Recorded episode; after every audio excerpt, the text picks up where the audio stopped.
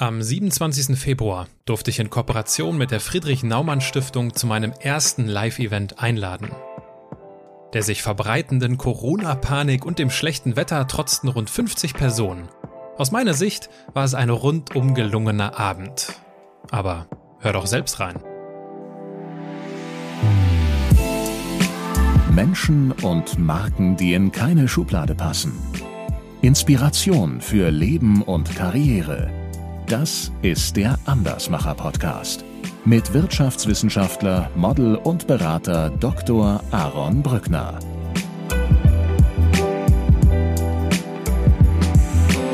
Obwohl das alles so toll war, alles so nach Plan lief, mit Abitur, mit Studium und dann Beratung und Karriere und so weiter, war trotzdem immer und überall ein Fragezeichen da, wo ich sagte, äh, ist es das jetzt?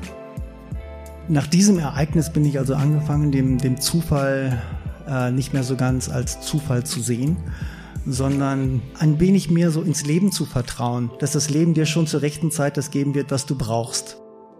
Ich habe nach einer Zeit festgestellt, dass ich diese Weltreise nicht mache, um die Welt zu entdecken, sondern um mich zu entdecken.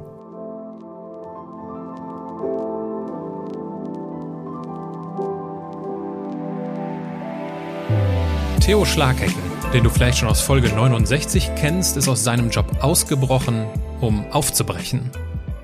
Heute nimmt er uns wieder mit auf seine zweijährige Weltreise. 100.000 Kilometer mit dem Motorrad. Selbst zwei Podcast-Folgen reichen nicht aus, um die reich gefüllte Schatzkammer an Erinnerungen und Erfahrungen zu ergründen. Nach etwas über einer Stunde startet die QA-Runde.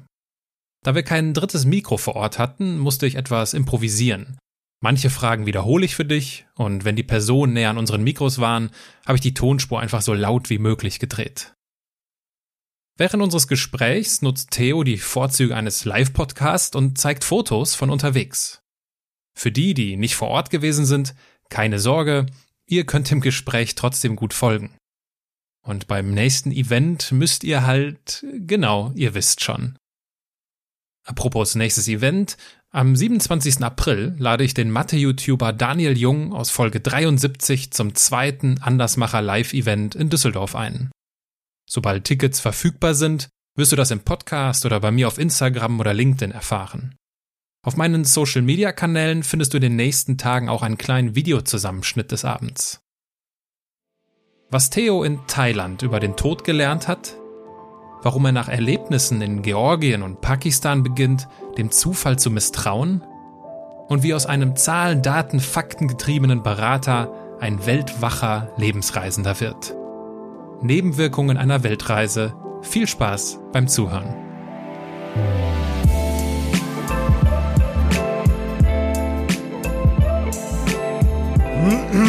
Geht jetzt los?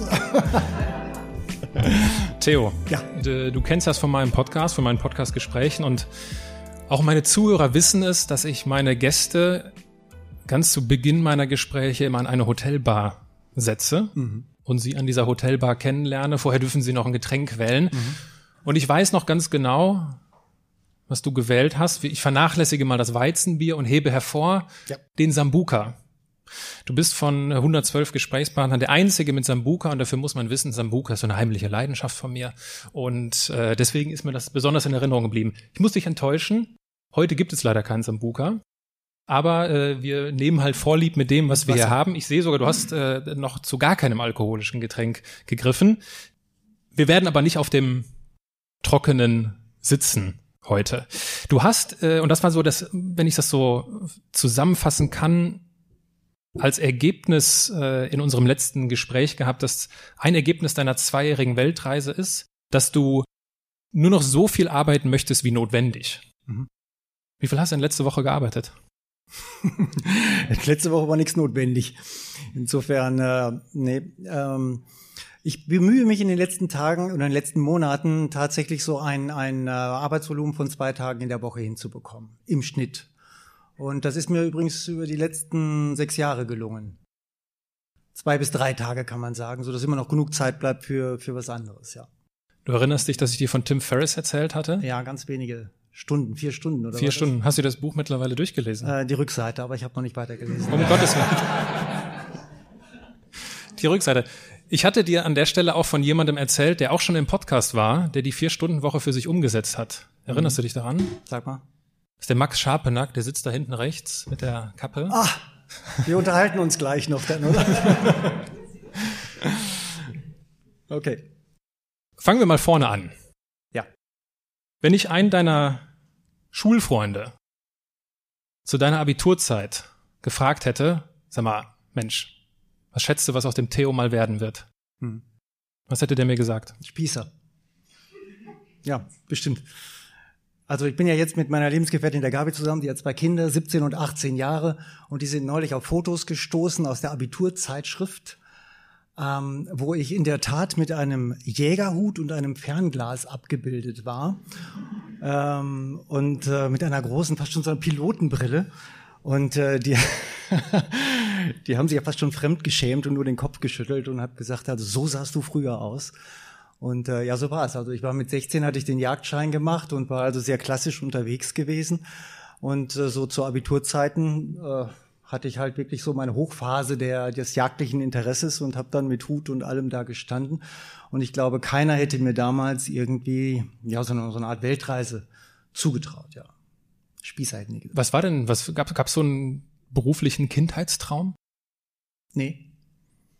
Gar nicht. Ich glaube, es ist auch schwierig. Also unser äh, 18-Jähriger steht jetzt auch kurz vor der Wahl. Was, was mache ich denn mit 18 Jahren, mit so relativ wenig, überschaubar viel Lebenserfahrung, so eine große Entscheidung zu treffen? Ist schwierig, weil ich glaube, sie ist wirklich groß. Man, man begibt sich auf eine Straße, die man so schnell nicht wieder verlässt. Es sei denn, man wird vielleicht zum großen Andersmacher und kriegt dann doch nochmal so eine 90-Grad-Kurve.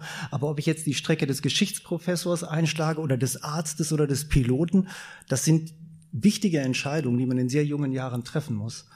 Und äh, dazu war ich auch damals nicht in der Lage und habe auf meinem Vater gehört, der hat gesagt, Jung, sagt er, Jung, mach eine Bankausbildung, kannst du nichts falsch machen. Das wurde mir übrigens auch gesagt. Ja? Ja, ja. Hm. Die, das, ja auch. Da, da gibt's, äh, das, das hört man scheinbar häufiger. Ganz Banker hier. Mein, äh, mein Großvater hatte das damals, hat das damals zu mir gesagt. Äh, mach doch mal, mach doch erstmal was Ordentliches. Mhm. Ordentlich, gefällt mir daran besonders gut. Du, du bist auf einem Bauernhof aufgewachsen. Du ja. wirst, wie du es gerade selbst ansprichst, Bankkaufmann, du studierst BWL und wirst Berater. Ja. Das klingt doch nach einer ordentlichen Laufbahn. Wann ist dir denn das erste Mal in den Sinn gekommen, dass deine ordentliche Laufbahn nicht unbedingt zu einem gelungenen Leben führt? Oh. Drei oder vier Monate, glaube ich, nach der Abfahrt.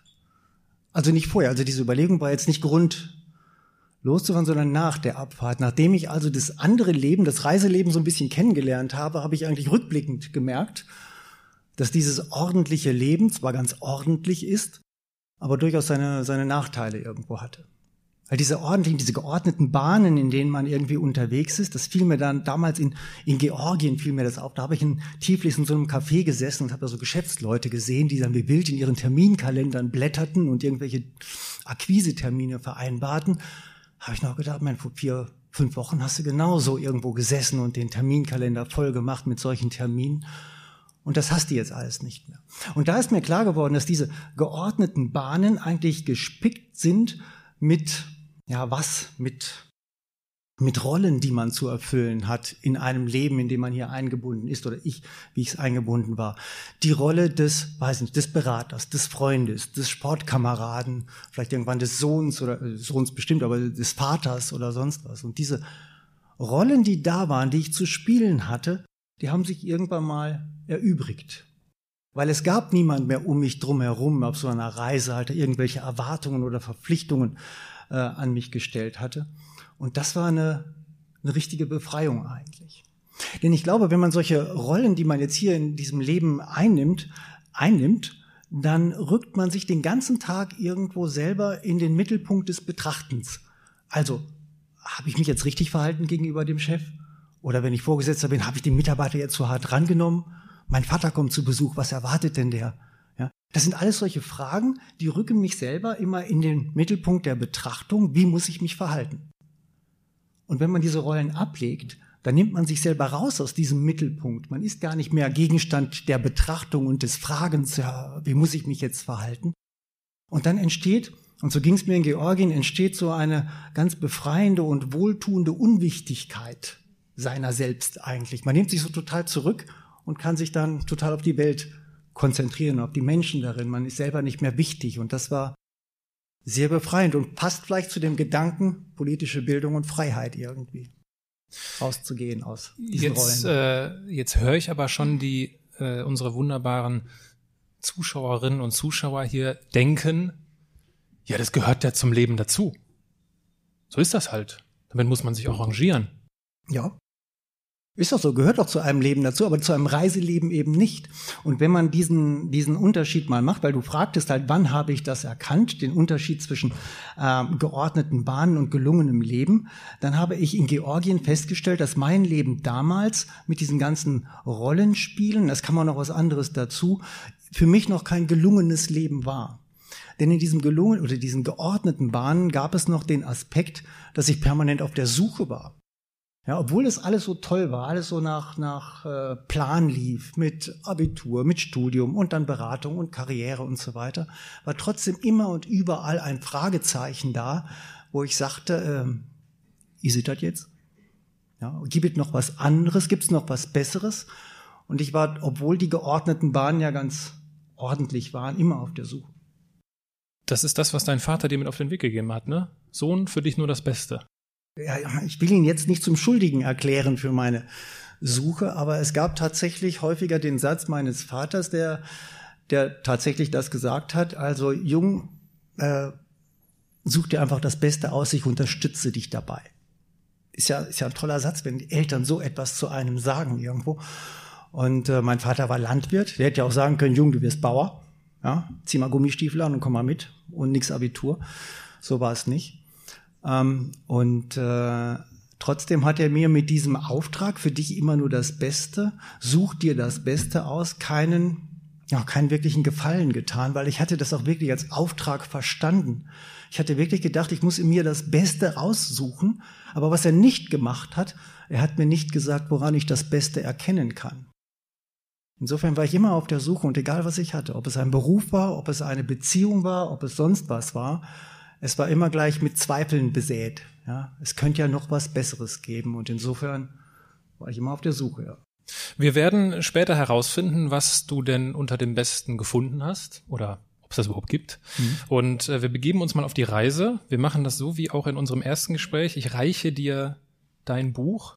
Die Stellen sind markiert und ich würde dich bitten, an dieser Stelle was denn? diesen Absatz einmal vorzulesen. Oh, ist schon soweit. ist schon soweit. So. Eilig gehe ich zurück in mein Büro, vorbei an Kollegen, vorbei an dem Hausmeister. Alles um mich herum ist wie immer. Nur ich bin es nicht mehr. Ich will nur noch für mich sein, spüren, wie es jetzt ist, wie es sich jetzt anfühlt. Die Tür zu meinem Büro fällt ins Schloss. Ich falle in meinen Stuhl. Die Anspannung fällt von mir ab. Augen zu. Komm, Theo. Wie ist das jetzt? Bedauerst du es? Mein Puls beruhigt sich und mit einem Mal wird mein Atem so leicht und so tief, die verkrampften Muskeln geben nach, meine Arme baumeln rechts und links vom Stuhl herunter und eine unerklärliche Gewissheit, gerade eben genau das Richtige getan zu haben, lässt mich so zufrieden und so glücklich grinsen wie selten zuvor. Das Richtige getan? Was hast du denn getan? Ich war beim Chef gewesen mit dem Chef, der, der eigentlich gesagt hat, wir wollen Sie im November zum Partner der Unternehmensberatung machen und der gedacht hatte, als ich um das Gespräch bat, ich würde mit ihm über ein Projekt oder ähnliches reden, dem ich dann aber gesagt hatte, ähm, nee, ich kündige und ich werde mir ein Motorrad kaufen und damit einmal um den Globus fahren. Und äh, das war der große Schritt, der so schnell auch nicht mehr rückgängig zu machen war, den ich da gemacht habe. Also der eigentliche Moment des Ausbrechens und äh, das war die Stelle, die das so ein bisschen beschreibt, als ich von ihm zurückgekommen bin, wieder in mein Büro, ja. Was ich mich an so einer Stelle frage, ist, wie fühlt sich das heute für dich an? Jetzt in so einer, ne, wir haben jetzt hier 2020, Februar, ist ja schon ein paar Jahre her. Wie fühlt sich diese Entscheidung heute für dich an? Ist das so ein, boah, also da kann ich richtig stolz drauf sein? Das habe hab ich gut gemacht? Oder ist das so ein Gefühl, äh, so ganz ehrlich, kann ich mir eigentlich bis heute nicht erklären, wie ich den Mut zusammengefasst habe, das zu machen. Ähm, ja, also beides. Es ist nicht, nicht unbedingt stolz, aber zumindest ist das Gefühl, das Richtige gemacht zu haben, weil darauf, was danach kam, darauf möchte ich ungern verzichten, auf diese Weltreise, auf die ganzen Erfahrungen, gar keine Frage. Ähm, und ähm, äh, doch, es war das Richtige, was ich gemacht habe. Und äh, was war der zweite Teil deiner Frage? Ja, so diese, diese, diese nachhallende Überraschung über sich selbst den ähm, Mut, den ja, Mut gesammelt ich, zu haben. Ob ich gewusst habe, warum ich das eigentlich mache? Nee, wusste ich eigentlich nicht. Denn das war niemals irgendwie so, so, so ein Lebenstraum, dass ich sage, komm, da, da wolltest du immer mal äh, mit dem Motorrad um die Welt reisen. Sondern ich habe, soll ich das erzählen mit der Weihnachtsgeschichte da noch? Die würden wir im Zeitraffer heute erleben. Okay, ja, das ist ganz. naja, jedenfalls habe ich, ich habe in aller Kürze zu Weihnachten ein Motorrad Reisemagazin geschenkt bekommen, habe einen Artikel gelesen und der hat mich so dermaßen angefixt von einem Typen, der einmal mit dem Motorrad vorhat, um die Welt zu fahren. Etwas, wo ich gar nicht drüber nachgedacht hat, dieses jemals zu tun. Und was auch immer mich an diesem heiligen Abend geritten hat, ich habe dem Menschen eine E-Mail geschrieben und habe geschrieben, äh, wie wäre es, wenn wir zusammenfahren? Hab äh, ein paar Wochen nichts von ihm gehört. Dann hat er geantwortet. Wir haben uns eine Woche später am Frankfurter Flughafen getroffen, sind uns einig geworden, eh, acht Wochen später loszufahren. Und das haben wir dann auch gemacht.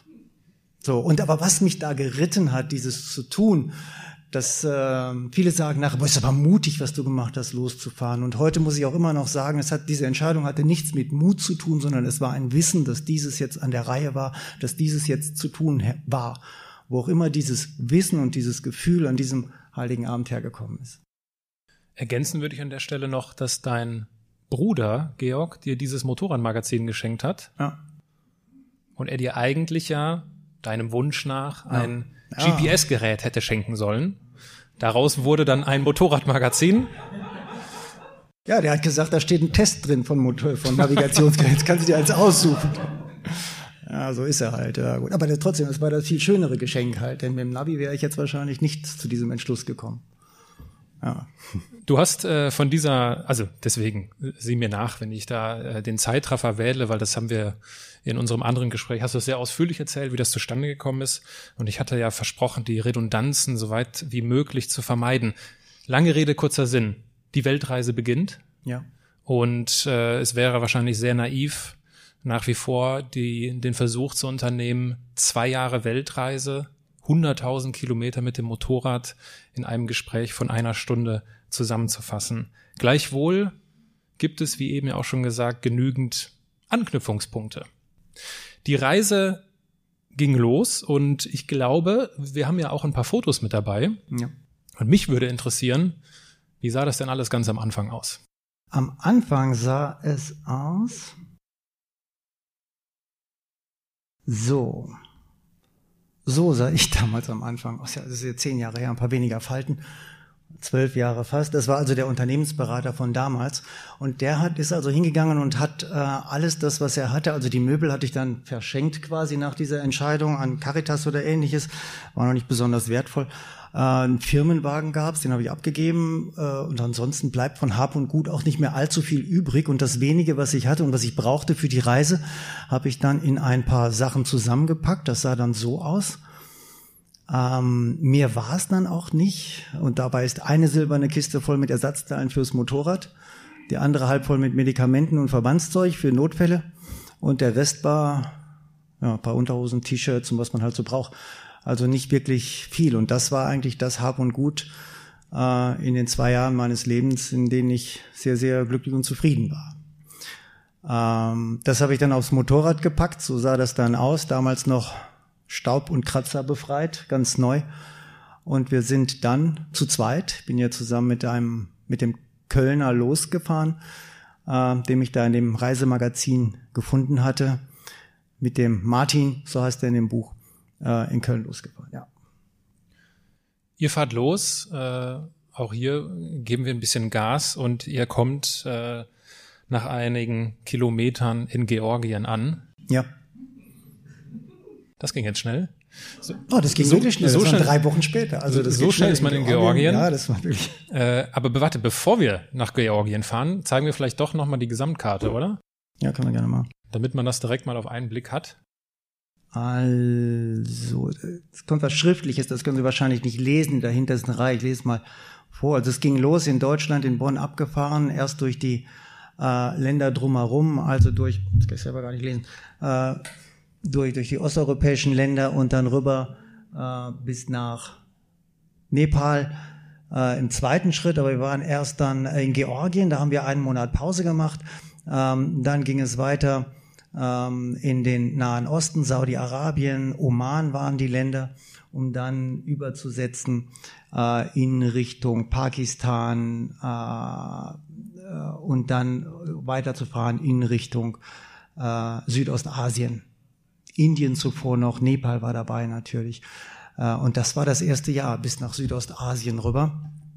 Äh, wobei es dann weiterging mit einer Übersetzung nach Seattle hoch nach Alaska und dann die ganze Panamerikaner runter, also durch Kanada, durch die USA, durch Guatemala, Honduras, Nicaragua, Panama, dann Südamerika mit Ecuador, Bolivien und so weiter bis runter nach Ushuaia. Ushuaia ist die südlichste Stadt der Welt, kurz vor der Antarktis.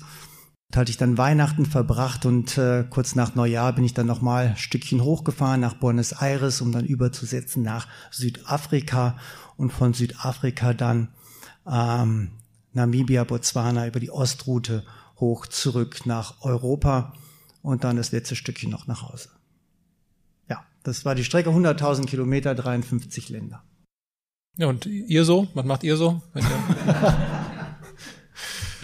Okay, wir starten mal. Äh, ja. Also jetzt versteht ihr, was ich eben meinte. Mit es ist so ein bisschen schwierig, irgendwie alles abzufahren. Deswegen greifen wir so ein paar Sachen heraus. Ich würde gerne in Georgien ankommen und ich würde gerne Sigrid kennenlernen. Sigrid. Sigrid. Ja, wenn du nicht kennengelernt hast, hast du wirklich was verpasst. also du möchtest, dass ich die Georgien-Geschichte erzähle. Ja. ja, wir entscheiden ja. uns jetzt für die Georgien-Geschichte. Ja, wir entscheiden uns für die Georgien-Geschichte.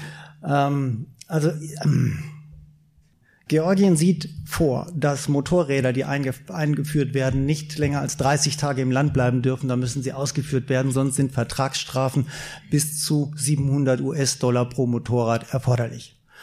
Wir sind reingefahren nach Georgien, ein wunderschönes Land, bis rüber nach Tiflis oder Tbilisi, wie die Georgier ihre Hauptstadt nennen, eine Millionenstadt hier im Bild, ziemlich groß und hat uns wirklich gut gefallen. Haben da ein Hotel genommen und sind dort eben einige Tage geblieben und es blieb nicht aus, dass wir irgendwann auch mal Sigrid über den Weg liefen. Äh, Sigrid selber hier im Bild ist eine ältere äh, Dame, die deutsch ist, kommt aus München und unterhält so ein kleines Hilfsprojekt in Georgien. Und sie hat uns dort äh, tagelang begleitet und uns ihr Land gezeigt. Ja, sie war sehr verliebt in dieses Land. Wir haben dann Kapellen und Klöster und alles mit ihr gemeinsam angeschaut. Das hat uns ziemlich in Atem gehalten und es war auch ziemlich spannend, dieses Land, so dass wir irgendwann mal an diesem 30. Tag ankamen, wo wir dann eben raus mussten aus diesem Land, wenn wir nicht da dieses Schweinegeld zahlen wollten, wenn wir zu spät raus waren. Also haben wir uns dann entschieden, Georgien zu verlassen. Und wenn man sich Georgien mal anschaut, dann ist da Tbilisi oder Tiblis, wo wir waren, und wir wollten heraus äh, dort äh, zur Türkei hin, um diesen Grenzübergang zu nehmen. Und wir sind dann beide losgefahren äh, und kamen dann irgendwann so nachmittags drei, halb vier an einen Grenzübergang. Äh, den haben wir auch, das ist so ein kleinerer, auf der Karte zumindest ein kleinerer Grenzübergang über ein paar Feldwege erreicht und stießen dann auf eine riesengroße, relativ neue Abfertigungshalle. Kamen dann da rein und da war nichts los, also kein anderer Kunde, der raus wollte in die Türkei, nur wir und vier gelangweilte Zöllner, die da irgendwie Karten spielten. Und als sie dann Kundschaft sahen, dann rückten dann ihre Mützen zurecht, zogen ihre, ihr Sakko an und ihre Pistolen rückten sie zurecht und rieben sich die Hände, weil jetzt gab's was zu kontrollieren. Und das haben die dann sehr, sehr sorgfältig gemacht, bis uns dann irgendeiner äh, sagte und die ganze Zeit wild auf die Dokumente deutete, sagte dann, here no, go to Sadachlo. Also, go to Sadach, du kommst hier nicht raus, habe ich dann irgendwann verstanden. Wir sollten äh, über Sadachlo ausreisen. Und wir haben gesagt, nee, wieso? Und dann stand tatsächlich bei der Einreise hat uns irgendjemand in georgischer Schrift reingeschrieben, nee, Ausreise nur über Armenien, über Sadachlo. Und wir haben da alles versucht. Wir haben den versucht zu bestechen. Wir haben den versucht zu überreden. Wir, also das erste Mal 50 Euro in den Pass gelegt und dann rübergereicht. Das hätte auch in die Hose gehen können. Der hat uns nur den Kopfschüttel, den Pass mit den 50 Euro wiedergegeben, netterweise. Wir haben ihm unsere Zigaretten geschenkt. Wir haben alles gemacht, damit er uns rauslässt, aber nichts zu machen. Und irgendwann sage ich zu Martin, guck doch mal auf der Karte nach, wie, äh, wie weit dieses Sadachlo ist. Und hat es dann da gefunden, an der Stelle, da unten. Und ähm, da sagt er, also wenn wir bis Mitternacht hier raus sein wollen, dann müssen wir uns wirklich sputen. Ähm, denn der Weg nach Sadachlo führte wieder zurück über Tiflis und dann runter äh, eben nach Sadachlo. Das wäre der Ritt, den wir dann in den nächsten sechs Stunden zu machen hatten, obwohl wir schon sechs Stunden auf dem Motorrad saßen. Das hat mir insofern von den Kilometern her nicht unbedingt Sorge gemacht, aber wir wussten, Tiflis findest du einfach, ist ausgeschildert eine Hauptstadt, aber von Tiflis runter nach Sadachlo zu fahren, das ist über Kuhdörfer, über Feldwege oder sonst was und du fährst das im Dunkeln. Und wenn man kein Navi hat, habe ich ja von meinem Bruder nicht bekommen, ne?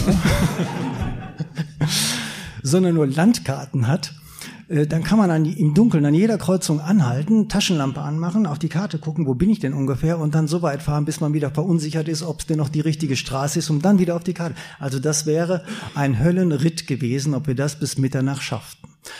Und wir sind dann in Tiflis reingefahren, völlig fertig. Nachts um neun, halb zehn hatten wir schon gehabt. Und ich stand irgendwo in, dieser Millionenstadt an irgendeiner Kreuzung, war völlig fertig, äh, Martin hat es gerade noch geschafft, über Grün zu kommen. Ich habe dann bei Rot angehalten. Er wartete dann auf der anderen Seite und ich stand dann da und legte meinen Kopf einfach nur auf den Tankrucksack, als ich links neben mir so ein Surren hörte von einer Autoscheibe, die dann runterfuhr. Und links neben mir hielt ein Mercedes und äh, aus diesem Mercedes grinste mich dann Sigrid an. Ja. Also Sigrid grinste mir und sagt, was macht ihr denn hier? Ja, ich sag, Geschichte erzählt. Und dann sagt sie, ja, äh, natürlich begleiten wir euch nach Sadachlo. Hier mein Fahrer Georgi, also sie hatte so einen georgischen Fahrer dabei, der kennt sich aus, der hilft euch.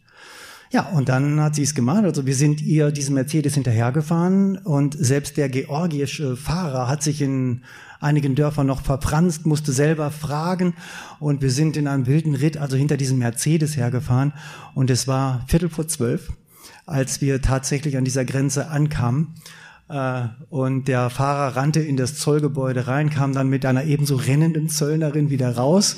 Ja, die sagte, kommt, kommt rein, wir haben nur noch eine Viertelstunde Zeit, dann muss der Stempel im Pass sein und es sind noch Formalitäten zu erledigen. Ja, habe ich Sigrid nur ganz kurz noch küssen können, mich verabschieden können und dann rein in den Zoll. Und um 23.56 Uhr war es mit einem Rums so, dass der Stempel im Pass in den Ausreisedokumenten war und wir außer Landes kamen. Und Gerade drei Minuten waren wir aus der Grenze draußen, stand auf der armenischen Seite ein nagelneues Gebäude und oben drüber stand in großen Schildern Hotel. Ja, also genau das, was wir da jetzt irgendwie brauchten. Ja, und das ist so eine Geschichte, die so ein bisschen den Zufall ausdrückt, ein Zufall, der uns in dem Fall sehr, sehr geholfen hat. Und ich wäre, glaube ich, ein schlechter Unternehmensberater, wenn ich jetzt nicht die Wahrscheinlichkeiten mal ausrechnen würde ähm, wie wahrscheinlich es ist, dass eine Sigrid da neben mir zu stehen kommt. Habe also recherchiert, wie viele Ampeln es in Tiflis gibt, wie viele Rotphasen entsprechend sind. Wie lange so eine Rotphase dauert, ja, macht man doch so, ja, oder? Das, ich bin gespannt, ich bin gespannt, was ist das Ergebnis? Ja, eins zu, äh, 1 zu 40 Millionen waren die Chancen, ohne zu berücksichtigen, dass Sigrid ja auch drei Autos hinter mir hätte stehen können. Die stand ja genau neben mir. Also eins zu 40 Millionen in einer solchen Millionenstadt von Tiflis. Und an nach diesem Ereignis bin ich also angefangen, dem, dem Zufall äh, nicht mehr so ganz als Zufall zu sehen, sondern ein wenig mehr so ins Leben zu vertrauen, dass das Leben dir schon zur rechten Zeit das geben wird, was du brauchst. Und das ist nur ein Punkt gewesen, der ganz zu Anfang der Reise war. Und äh, das Buch hier, das heißt nicht umsonst die Verlässlichkeit des Zufalls, weil mir dieser Zufall in dieser oder ähnlicher Form noch viel häufiger begegnet ist und ich dann auch in Abgrenzung zu meinem bisherigen Leben erfahren habe, dass der Zufall dir zeigt, dass du auf dem richtigen Weg gerade bist. Dir passieren einfach Dinge. Du ziehst sie an, wenn du dich treiben lässt. Wenn du nicht mehr so durch dieses Zielfernrohr schaust, wie ich es vorher gemacht habe. Wo wollen sie in drei Jahren sein? Wo wollen sie in fünf Jahren sein? In fünf Jahren möchte ich Abteilungsleiter sein oder so. dann habe ich einen Fokus, dann schaue ich so durchs Zielfernglas. Aber was ich dadurch verhindere, ist, rechts und links schauen zu können. Ich habe nur das Ziel im Auge. Und auf einer solchen Reise, da hat man kein Ziel. Da, da, äh, da kommt der Tag und der geht und da kommt der nächste. Und du hast genug Zeit, rechts und links zu schauen. Und dann entdeckt man vielleicht Dinge, die einem das Leben dann so in die Jacke stecken möchte, wenn man so ein Zielfernglas nicht so dicht vor Augen hat. Mir gefällt das Bild mit dem Zielfernglas. Nimmt Fokus einem die Freiheit? Nee, die Möglichkeiten glaube ich. Nicht die Freiheit unbedingt, weil du hast ja die Freiheit, jederzeit ein anderes Ziel vielleicht ins Auge zu nehmen halt. Aber, ähm, aber ohne es zu hinterfragen, eine lange Zeit, vielleicht über Jahre hinweg ein Ziel zu verfolgen, ist, glaube ich, Chancen vergeben. Weil möglicherweise ist es nach ein paar Monaten so, dass ein anderes Ziel viel besser wäre. Und wenn man dann nicht bereit ist, loszulassen von dem, was man da gerade gemacht hat, glaube ich, rennt man etwas einem Ziel hinterher, was einem dann doch doch nicht das gibt, was man sich von dem versprochen hat. Bevor wir uns da in weitergehenden Interpretationen vertiefen, würde ich gerne noch die Geschichte, wir springen jetzt nach Pakistan, äh, die Geschichte von ah, ja. Hans hieß er, glaube ich, ne? Hans, ja. Von Hans, weil ich glaube, das passt dazu. Ja, es gibt Zufälle wie diesen, Zufälle, die einem helfen, die einen retten, die einen nach vorne bringen, die einem von sich selbst was zeigen. Es gibt aber auch Zufälle, die sind einfach nur nett. Da fragt man sich, warum das passiert ist und wartet irgendwann mal auf die Erklärung, warum mir das passieren sollte. Auf die warte ich heute übrigens immer noch, was die nächste Geschichte hier angeht. Aber vielleicht war, sie, war dieser Zufall gar nicht für mich gemeint, sondern für ein Bergvolk in Pakistan. Und ich zeige Ihnen mal, was der Aaron gerade meinte. Wir fuhren äh, eben in Pakistan ein in, in die Hauptstadt von äh, Beluchistan, Quetta, ähm, und ähm, haben dort auch witzig, wir sind in diese, dieses Moloch reingefahren und ich hatte gerade mein Lonely Planet, kennt ihr Lonely Planet, dieses Ding, wo man Hotels und sowas findet, aufgeschlagen, um danach zu suchen. Ich hatte gerade angehalten, da hielt ein, ein Auto neben mir, ein, ein reiches, ein größeres Auto neben mir, Schreibe wurde wieder heruntergekurbelt. Darin saß ein Typ mit Anzug und Krawatte und sagte nur Hotel, Hotel. Ich sag, ja. Und dann sagt er, komm mit. Dann fuhr er mit uns zehn Minuten durch dieses Gewimmel und lieferte uns an einem Hotel ab, das so aussah. Das war das Bloomstar Hotel. Ist eines der besseren. In Quetta, eines der besseren. Gut. War uns aber auch egal zu der Zeit. Wichtig war, dass es umzäunt war, dass es sicher war, dass Wachpersonal da war und dass es der Polizei bekannt war, weil das war das Hotel, wo Westler, Touristen, Reisende üblicherweise in der Stadt absteigen. Und wir kamen dann hinein in dieses, fuhren dann hinein und sahen dort dann schon einen VW-Bus mit österreichischem Kennzeichen. Und äh, den äh, Inhaber dieses VW-Busses haben wir dann später im Garten bei einer Limo da kennengelernt. Das ist er nämlich, das ist Hans. Äh, Hans ist Österreicher und ist mit seinem VW-Bus unterwegs von Österreich nach Indien, um dann damit wieder zurückzufahren. Also er wollte einfach das Land da kennenlernen. Wir haben uns mit ihm angefreundet und ähm, ihn gefragt, ob er unsere schweren Motorradkisten nicht hinten in den Bulli packen kann. Es ist einfacher zu fahren. Er macht hinten den Kofferraum auf, um die einzuladen und dann waren da sieben große Kisten drin. Ich sag, was ist denn da drin? Er sagt, dann mach mal auf. Und dann habe ich die aufgemacht und da waren da Brillen drin.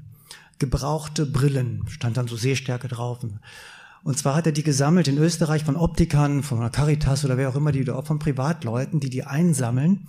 Und sein Vorhaben war, diese Brillen in Gegenden von armen Ländern zu verteilen, wo Leute keinen Optiker vor der Tür haben oder wenn sie kein Geld hätten für eine Brille. Und ähm, fand ich eine geniale Idee. Hatte halt 700 Brillen hinten im Kofferraum, 700 Stück in diesen Kisten und äh, mit Rudi sind wir dann losgefahren, haben dann noch eine Polizeieskorte bekommen für einige äh, hundert, äh, tausend Kilometern, äh, die uns dann irgendwann äh, nördlich von Islamabad allein gelassen hat. Und dann durften wir das Karakorum-Gebiet, diese 800 Kilometer lange Straße zur chinesischen Grenze alleine fahren, eben mit Rudi hinten dran. Und Rudi hatte irgendwann auf diese große Hauptstraße keinen Bock mehr und hat gesagt, äh, ich fahre jetzt mal rechts ab, mal gucken, was dann äh, im Gebirge so ist, vielleicht stoße ich ja auf ein Bergvolk.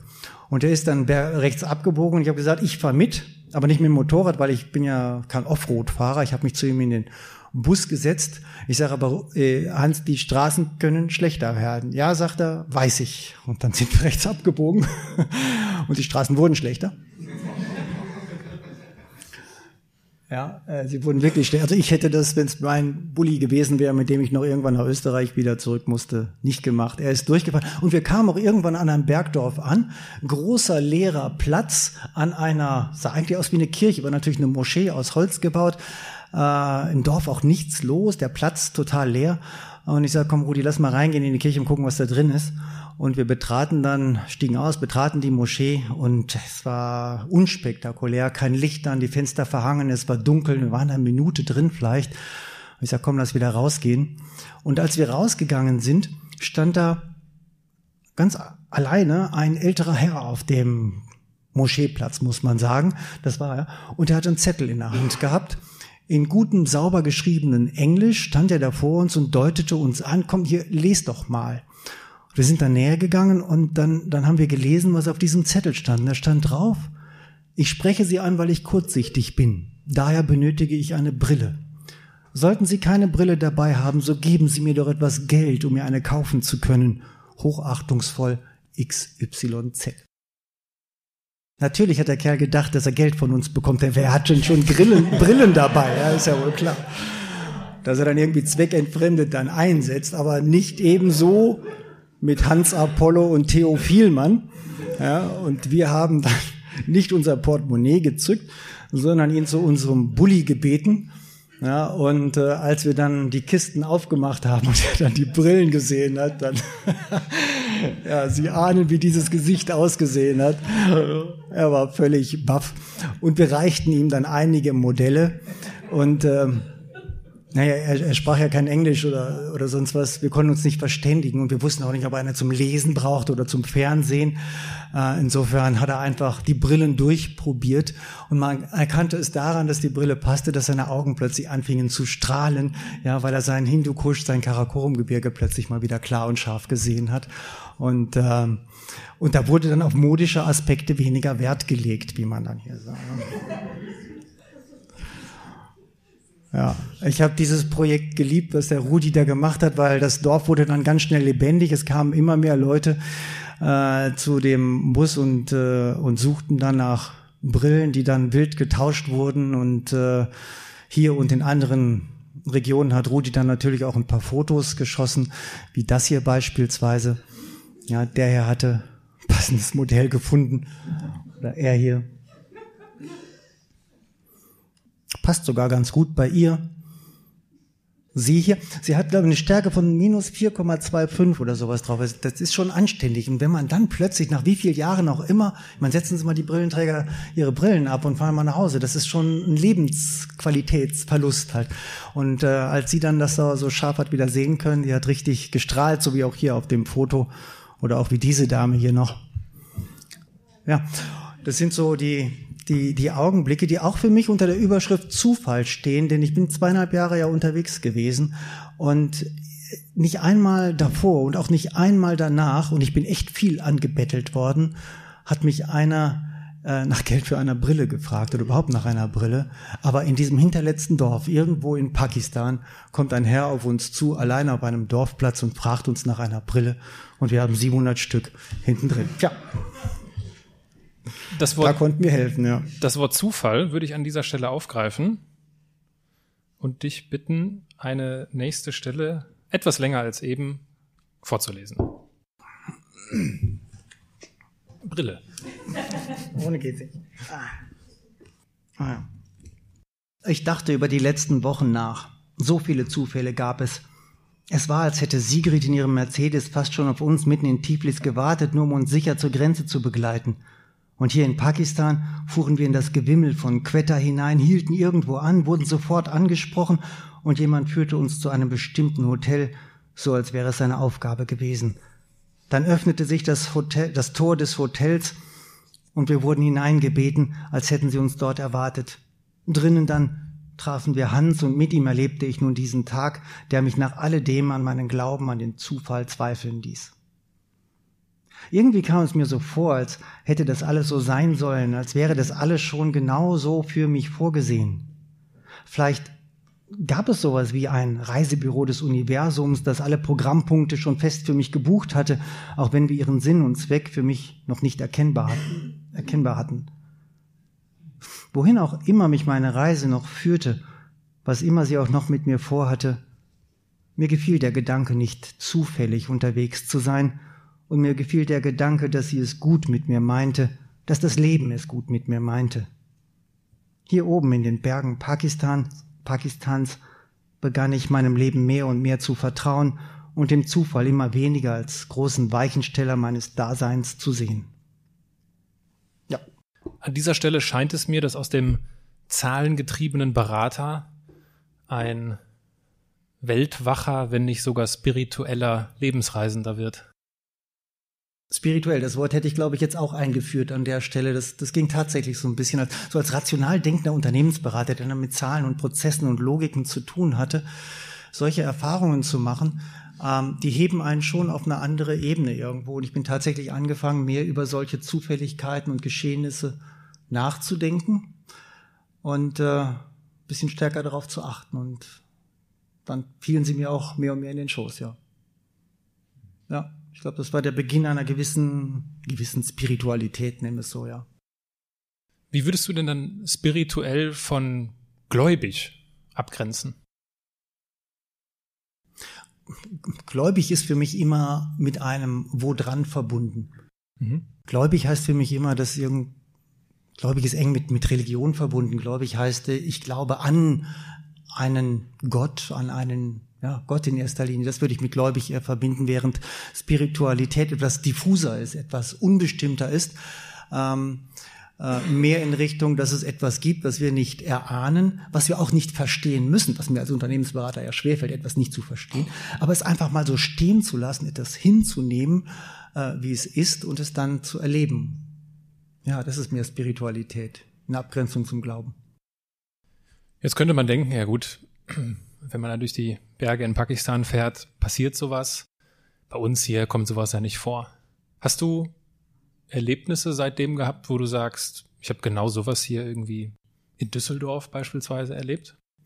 Ähm, äh, ja, also in Düsseldorf jetzt nicht. Also, ähm, aber aber nach der nach der Reise äh, war ich ja wieder zu Hause, war ich ja wieder in Deutschland ich sag mal, da hielten diese Ereignisse weiterhin auch an. Es passiert, das ist auch beschrieben noch in dem Buch, kann ich gar nicht alles erzählen, was da noch an Zufälligkeiten passiert ist. Aber ich habe auch festgestellt, ich bin ja schon fast zehn Jahre ja wieder hier, ist ja schon eine Zeit lang her, dass diese Ereignisse, aber vielleicht auch nur die Sensibilität dafür abnimmt. Also mhm. mir begegnen heute nicht mehr so viele Zufälligkeiten und ich mache es daran fest, dass ich wieder angefangen bin, das Zielfernrohr in die Hand zu nehmen. Dass ich wieder konkreter mir vorgenommen habe, das willst du erreichen, das willst du machen, darauf arbeitest du hin und dass ich so ein bisschen dieses Weitwinkelschauen äh, nicht mehr drauf habe ähm, und, und nicht mehr in der Lage bin, das alles zu erkennen, was mir vielleicht, wer auch immer, zustecken möchte. Aber ich glaube, die Zufälle gibt's. Und ich bemühe mich jeden Tag nach diesen Erlebnissen, mich zurückzulehnen und, und zu sagen, komm, lass sie mal treiben, lass mal los. Ja, lass mal gucken, was es noch gibt. Ich arbeite, wie gesagt, drei Tage die Woche. Ich habe noch zwei Tage Zeit zum Loslassen, dann kommt's Wochenende. Ja. Aber das, das, ist, das ist schwer halt irgendwie, äh, sich treiben zu lassen in dem heutigen Alltag. Ja, treiben lassen fällt definitiv leichter, wenn man auf Weltreise ist und äh, wo wir gerade schon von Spiritualität und von Glauben sprechen, dem würde ich gerne eine Geschichte ergänzen und dich ein weiteres Mal bitten, eine Stelle vorzulesen. Wir folgten einem Schild Center of Hope. Ich wusste anhand des Lageplans, der mir in der Verwaltung mitgegeben wurde, dass dies der Ort ist, an dem gestorben wird. Kurz darauf stemmte sich Tavachai gegen die schwere Glastür am Eingang des Centers. Der Geruch von Desinfektionsmitteln, frischer Wäsche, verbrauchter Luft und noch irgendetwas anderem, etwas staubigem, morbidem von etwas, das ich so noch nie in Krankenhäusern wahrgenommen hatte, schlug mir ins Gesicht. Wir standen in einem großen Saal mit weißen Fliesen und mit vielleicht dreißig belegten Betten. Alles wirkte sauber und steril, bis auf den Hund, der an einem vom Bett schlaff herunterhängenden Patientenarm leckte. Menschen im letzten Stadium ihrer Krankheit lagen hier. Ich fand sie eingerollt, lethargisch, siechend, starrend und über allem auf den Tod wartend. Ja, warten ist hier die Überschrift. Leben ohne Plan, ohne Zukunft. Der Tod lag in der Luft. Ja, vielleicht war das der befremdliche Geruch, den ich nicht zuordnen konnte. Vielleicht roch so der Tod. Wartehalle des Todes kam mir in den Sinn. Keine Sorge, jeder kommt dran. Wir schließen nie. Der Tod ist immer im Dienst. Macht euch keine Gedanken. Und ich mitten darin. Was führte dich in die Wartehalle des Todes? Die Wartehalle des Todes, ja. Die Wartehalle des Todes, es klingt jetzt sehr dramatisch natürlich irgendwo, aber die ist, ist, ähm, ist ein Hospiz in Thailand gewesen, in dem ähm, AIDS-kranke Thais ihre letzten, im Hospiz ihre letzten Tage verbringen und dort betreut werden. Und deine Frage, was, was führt dich dahin, ist äh, auch eine Frage, habe ich lange darüber nachgedacht. Warum bist du da hingegangen oder warum bist du auch zu anderen Orten gegangen? Ähm, ich habe nach einer Zeit festgestellt, dass ich diese Weltreise nicht mache, um die Welt zu entdecken, sondern um mich zu entdecken. Um zu entdecken, was die Welt mit mir macht, was sie in mich, in, in mir freilegt, an Emotionen, an Erfahrungen, an sonst was. Und nach einer Zeit, und in Thailand war ich schon ja, knappes Jahr unterwegs, habe ich mir überlegt, was könnten Orte, was könnten Themen sein, die sowas, was auch immer, in mir freilegen können. Und dann fiel mir ein, der Tod.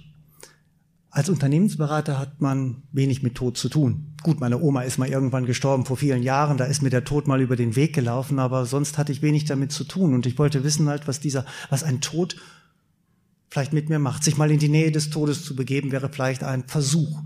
Und insofern bin ich dann in Bangkok am im Internetcafé gewesen, habe einfach recherchiert, was gibt's denn hier, wo kann man denn hingehen? Und da kam relativ schnell der Name Wat Prabat Nampu auf. Und das ist der Name eines recht bekannten Hospizes, 130 Kilometer, ich glaube sogar dabei, 130 Kilometer nördlich von Bangkok. Da gibt es dieses Hospiz und da heißt es auch, dass dort Volontäre gesucht werden, also auch Unerfahrene, die dort mal eine Woche oder zwei aushelfen wollen. Und da dachte ich mir, das ist genau das Richtige halt, um da mal einfach näher zu kommen, diesem Thema.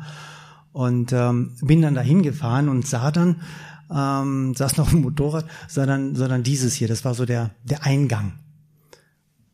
ich denke, aha, so sehen Hospize aus. Ja, konnte ich mir gar nicht vorstellen. Bin dann reingegangen, kam auch gleich in die Verwaltung, die legten mir dann auch gleich einen Zettel vor, was zu tun war, also Windeln wechseln, Patienten umbetten und, und, und, und Medikamente verabreichen. Die fragten auch, kannst du das? Ich gesagt, ja klar kann ich das. Ja, habe ich noch nie gemacht, sowas, ja, aber ich, ich wollte ja den Job haben. Insofern habe ich mich dann als professioneller so oder so, so aus, ausgegeben, habe den Job bekommen und Tawachai, den ich gerade vorgelesen habe, an die Hand bekommen. Der war derjenige, der mich dann rund führte durch dieses Hospiz. Und ich sah dann sowas dann in dem Hospiz. Das war so ein kleiner Supermarkt und ein Geldautomat dabei denke, wofür braucht man das? Keine Ahnung. Dann sah ich solche, solche Figuren, also meterlang standen diese, diese, was sind das, Buddha-Figuren, Krieger irgendwo dran. Ich sah dann solche kleinen Ferienhäuser irgendwo stehen. Und es sah also mehr aus, alles so wie, wie Center Parks eigentlich, weniger wie so ein, wie so ein Hospiz, ja. Auch, auch sowas hier stand da, äh, AIDS als großen Buchstaben darauf.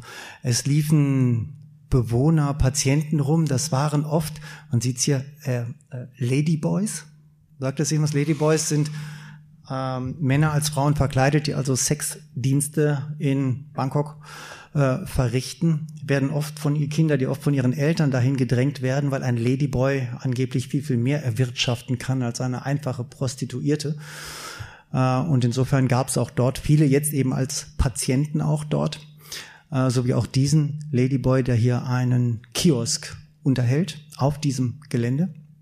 Und es gab dort auch ein Museum. Sie nannten es Live-Museum sogar. Und ich wusste gar nicht, was, was ist ein Live-Museum. Bin dann reingegangen mit Tavachai an der Hand. Und ähm, da kam ich ein bisschen mehr auf die Idee, dass das echt ein Hospiz sein könnte, weil in diesem Lebensmuseum waren also äh, Tote ausgestellt. Nämlich verstorbene, an AIDS verstorbene Personen wurden dann quasi, so wie sie waren, dann mit Formaldehyd oder Formalin, weiß nicht, gefüllt, äh, auf Stangen gestellt und standen dann dort Stück oder 13 solche Exponate in einem Raum. Links daneben eine Tafel, wo also drauf stand, wer es mal war, mit einem Foto oft noch der Person. Meisten, die meisten waren Sexworker gewesen, wo sie sich also den AIDS-Virus, HIV-Virus eingefangen haben. Und so sah also diese Person vorher aus. So sah sie dann äh, nachher aus. Also man kann dann direkt äh, den Vergleich ziehen oder auch einfach sich äh, ein paar Einzelheiten mal vor Augen führen äh, und sich genau Hände und Finger und alles anschauen. Also wirklich so ein, so ein Museum einfach des, tja, weiß ich nicht, nicht, nicht Live-Museum war es für mich nicht, es war mehr so Todesmuseum halt. Es lief mir da schon ein bisschen kalten Rücken runter, als ich das gesehen habe. Und Tavachai sagte dann irgendwann, komm, wir müssen jetzt weiter, wir haben noch viel vor. Und er führte mich dann dahin, was ich eigentlich so ein bisschen befürchtet hatte, nämlich in das Center of Hope, also der Ort, an dem eigentlich dann gestorben wird. Ja, und dort lagen dann 30 Betten, 30 Menschen, die eigentlich nichts, keine Kraft mehr hatten, irgendwas zu tun, auf den Tod warteten und dort mit Medikamenten versorgt und betreut wurden. Waren nicht allzu lange dort, war ich auch ganz froh drum, ging dann wieder raus und dann zeigte er mir noch diese Stelle des Hospizes. Ja, ich weiß nicht, ob ihr erkennen könnt, was das ist. Das sind eins, zwei, drei, vier, fünf Öfen, Krematoriumsöfen, fünf Stück habe ich, ich sage, wie, wie viel wird denn hier gestorben? Ja, fünf Öfen, das kann doch nicht sein. Und dann sagt er, nee, nee, also die Medikamente, das Hospiz gab es seit über 20 Jahren, sind weitaus besser geworden. Heute stirbt einer am Tag.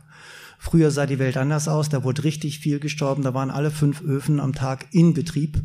Und er führte mich dann in den Nachbarraum und dort sah man also den Buddha mit den darunterliegenden Säcken, mit den Ascheresten der Verbrannten übrig und da sieht man schon, wie viele es waren und das war nur ein kleiner Teil, den ich hier äh, fotografiert habe. Ja, und äh, irgendwann hatte ich dann irgendwann hatte ich dann auch verstanden, wofür dann der Geldausgabeautomat und das Museum und so weiter war. Denn als das Wochenende kam, äh, ich fuhr dann ganz normal zur Arbeit an dem Samstag, standen vor dem Hospiz sieben große Busse und zig Autos und es war richtig voll da auf dem Gelände. Und am Wochenende war es immer äh, so, dass eben Schulen, also nicht Schulklassen, ganze Schulen eingeladen werden, um sich dort quasi zu informieren über AIDS und live zu sehen halt, wie dort ja was gestorben wird, was passieren kann. Ja, also wie wir dann vielleicht, weiß ich nicht, äh, unsere Schulklassen irgendwie ein KZ besichtigen lassen, war es in Thailand üblich, halt dorthin zu fahren als Bildungsauftrag irgendwie ähm, ein solches Hospiz zu betrachten. Und da scheute man sich auch nicht, ganze Schulklassen durch dieses Center of Hope an den Sterbenden vorbeizuführen, äh, wo die Schüler dann die Augen wegdrehten und schnell hindurch huschten, äh, weil es ihnen sehr unangenehm war. Ja, und meine Aufgabe, nach einer Woche hatte ich mich dran gewöhnt, aber zu Anfang war unter anderem zu massieren. Ähm, und AIDS-Kranke haben oft offene Wunden mit Sekreten dran, wo das AIDS-Virus drin ist. Und als Unternehmensberater hat man damit noch nichts zu tun gehabt. Sie haben jetzt zwar Handschuhe gegeben, aber Thais haben kleine Hände, nur Größe M hatten sie als Handschuh. Meine Hände sind länger und sie drohten immer zu platzen. Also ich hatte schon ein bisschen Panik, als ich das gemacht habe, aber nach einiger Zeit ging das Ganze. Nur am nervösesten war ich, als ich meinen ersten Patienten bekommen hatte. Äh, und es hieß, äh, du bist heute für Anchali zuständig. Und dann Charlie war eine junge Frau, die vor einigen Monaten dort hingekommen war, zusammen mit ihrem ebenso AIDS-kranken, äh, HIV-infizierten Freund, der äh, nach einiger Zeit gestorben war. Sie war todtraurig darüber, hat aber dann in dem Hospiz einen neuen Freund, einen neuen Patienten gefunden, und äh, dieser ist dann auch gestorben und äh, in den war sie ganz schrecklich verliebt und sie, das hat ihr das Herz gebrochen und sie sagte, ich, ich will nicht mehr warten, ich will nicht mehr verlieren. Ist dann nachts auf das Dach des Tempels geklettert und wollte dann Selbstmord beginnen und darunter beginnen und dann runterspringen. Hat sie auch gemacht. Die Beine waren gebrochen, die Hüfte war gebrochen, sie ist auf den Kopf gefallen, sie war relativ entstellt und konnte auch nicht mehr klar denken. Trotzdem noch am Leben, trotzdem krank, lag dort im Bett und wartete dann auch mit nässenden Windeln irgendwie auf den Tod. Und das war meine erste Patientin, ja, die ich betreuen sollte. Und ich dachte, was sollst du jetzt machen? Sie ja die Windeln wechseln, sollst du sie, was, was musst du machen halt? Ich war schon ein bisschen voller Panik, als die Schwester mit mir zu diesem Bett ging. Und dann war ich sehr erleichtert, als ich verstanden hatte, was ich sollte. Ich sollte sie einfach nur in einem Rollstuhl spazieren fahren. Äh, die Schwester wuchtete die, das Mädel dann in den Rollstuhl und als ich herausfuhr aus dem äh, Center of Hope, sagte sie mir noch, wo ich entlang müsste, nämlich vor allen Dingen erstmal am Kiosk vorbei, weil an Charlie sehr viel Wert auf Schmuck legte. Ja, sie hat sich immer erst auf jedem Spaziergang so einen Schmuck, so eine Kette noch gekauft, die sie sich umhängte. Und dann sagten sie, äh, sollte ich auf keinen Fall vergessen, äh, am Live-Museum vorbeizufahren.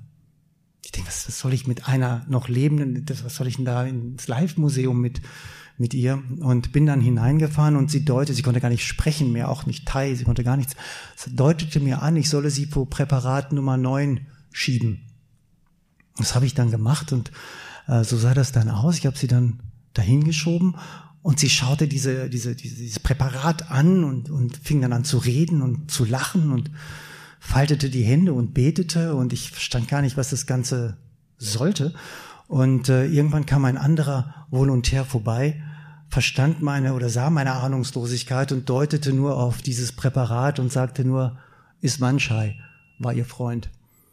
Ja, also sie hat also quasi äh, ihren Freund besucht, der dort aufpräpariert mit Tätowierungen, mit allem nackt vor ihr stand an diesem Gestänge. Und da habe ich halt so, so ein bisschen begriffen, ähm, wie der Tod doch eng Hand in Hand mit dem Leben hier in so einem Hospiz zusammen über das Gelände geht. Und ähm, war schon ein komischer Moment, das so zu erleben. Und heute glaube ich für mich, nach diesem Erlebnis, hat nicht der Tod an Schrecken für mich verloren, aber er hat mehr an Natürlichkeit für mich gewonnen nach dieser einen Woche im Wat Pravat Nampo. Also ich höre jetzt diese Geschichte auch zum ersten Mal von dir so und da muss ich auch erstmal äh, schlucken. Ich weiß nicht, wie es wie es euch geht. So meine erste Reaktion war so, ja, also wie geschmacklos das alles auszustellen, aber ich finde den Vergleich passend, dass wir ne, den Bildungsauftrag haben und äh, KZs besuchen und dort ist es halt ein, äh, ein anderes Thema. Was ich mich dann frage, wenn du dich dem Tod so ausgesetzt hast und sowas miterlebt hast, hat dich das weicher oder härter gemacht? Dem Tod gegenüber, meinst du? Oder? Ja, so im, im, also wenn die jetzt, ähm, wie soll ich das sagen? Ja, ich glaube, ich weiß, was du also meinst. Wenn du, also härter im Nehmen vielleicht. Genau, so, ja, so ja. dir, dir macht das jetzt nichts mehr so aus. Das würde ich so als härter bezeichnen. Und ich ja. könnte mir aber auch vorstellen, dass man das jetzt erst recht nicht mehr Nee, nee, weder noch, weder noch, aber, okay. aber eher, eher etwas härter, eher etwas abgeklärter, eher eben, wie ich sagte halt, dass, dass ich den Natur, den Tod etwas als, als natürlicher sehe, als mehr mhm. zum Leben dazugehört, weil, weil er war die ganze Zeit um mich herum da in dieser Woche. Und insofern habe ich ihn mehr akzeptieren können, glaube ich, als zugehörig zum Leben. Ob das mit Härte dann, weiß ich nicht, gleichzusetzen ist. Aber er hat ein bisschen seinen Schrecken verloren. Doch, ein bisschen. Bilde ich mir heute ein. Wie lange warst du dort? Ja, eine gute Woche. Und reicht auch. Ist das, aber ist dir zwischendurch so die Idee gekommen zu sagen, okay, also war, das, war, war dir von Anfang an klar, ich mache das hier für eine Woche oder? Ja, ja, ja, ja, eine Woche war. Ich war, ich war auch froh, dass die Woche um war. Irgendwie war, weil ich war immer noch Unternehmensberater, ich war nicht zum Krankenpfleger geworden oder oder zum Bestatter oder oder sondern das war das war immer noch komisch, wenn die Leute, die ich gerade gestern noch massiert hatte, ja, mit denen ich mich noch unterhalten hatte, am nächsten Tag dann schon zu den Öfen gebracht wurden. Also das war schon komisch und ich war heilfroh, ehrlich gesagt, als ich da raus war. Ich hatte so eine gewisse Sehnsucht nach, nach dem richtigen Leben. Ja, richtig nach, nach Glamour, so wie ich aus Bangkok, wie ich das da kannte, ja, mit glitzernden Lichtern und, und, und Kneipe und Prosecco und was auch immer halt. Und da wollte ich auch hin danach. Ich wollte danach nicht weiter. Ich wollte zurück nach Bangkok. Ich wollte wieder rein ins Leben, wo Musik spielt, wo Leute sind, mich unterhalten und alles. Und da bin ich dann auch hingefahren und dann hatte ich eigentlich eine, eine komische Entdeckung, auch so ein Aha-Erlebnis in Bangkok, wo ich dachte, so, jetzt bist du raus, du hast den Tod hinter dich gelassen und bist dann eben in diesem Viertel Nana hieß das, so ein Vergnügungsviertel, da habe ich mir dann ein Hotel genommen, alles glitzerte und funkelte und habe mich dann dort ähm, so ein bisschen durch die Straßen treiben lassen. Und, und irgendwann hatte ich in dieser Straße plötzlich wieder diesen Kabul-Geruch in der Nase, der auch in diesem Center of Hope war. Er war plötzlich da und es wurde mir auch ein bisschen kalt. Und ich denke, irgendwas stimmt hier nicht. Und dann erst an so einer Straßenkreuzung wurde es mir klar, Scheiße, du bist ja nicht mittendrin im Leben, wo es lustig ist, wo es zur Sache geht, sondern du bist an der Stelle, wo der Tod im Prinzip seine Saat aussät, weil hier natürlich im Vergnügungsviertel, wo es um Sex geht, wo, wo, wo die Leute da unbedacht vielleicht durch die Gegend vögeln, ja, äh, da, dort sät der Tod und erntet erst da hinten in seinem, in seinem Hospiz. Und da lief es mir noch mal kalten Rücken runter, weil ich dachte, du hast den nicht hinter dich gelassen, der ist hier, hier ist er dabei bei der Arbeit. Und es war so, dass ich in dem Moment, an dieser Kreuzung, als der Gedanke da war, das allererste Mal seit einem Jahr nach Hause wollte. Ich wollte nach Hause. Plötzlich war mir nach zu Hause, nach dem Elternhaus sogar auch, nicht nach Frankfurt, ich wollte nach Hause, nach Heimat. Und äh, es ging natürlich nicht, aber insofern habe ich gesagt, komm, dann gehst du wenigstens in dein Hotel. Vier Wände, du gehst wieder hin zurück und äh, habe mich dann auch sofort auf den Weg gemacht und bin dann gelaufen und gerannt. Ich wollte irgendwie Heimat wieder haben und habe dann, während ich hastend zum Hotel gegangen bin, rechts und links nochmal in die Seitenstraßen geschaut und in einer Seitenstraße weiter hinten war so ein gelbes, warmes Licht. Und irgendwie, ich konnte es gar nicht erkennen, was es war, bin ich dann angehalten und habe hab geguckt. Ich denke, was ist denn das?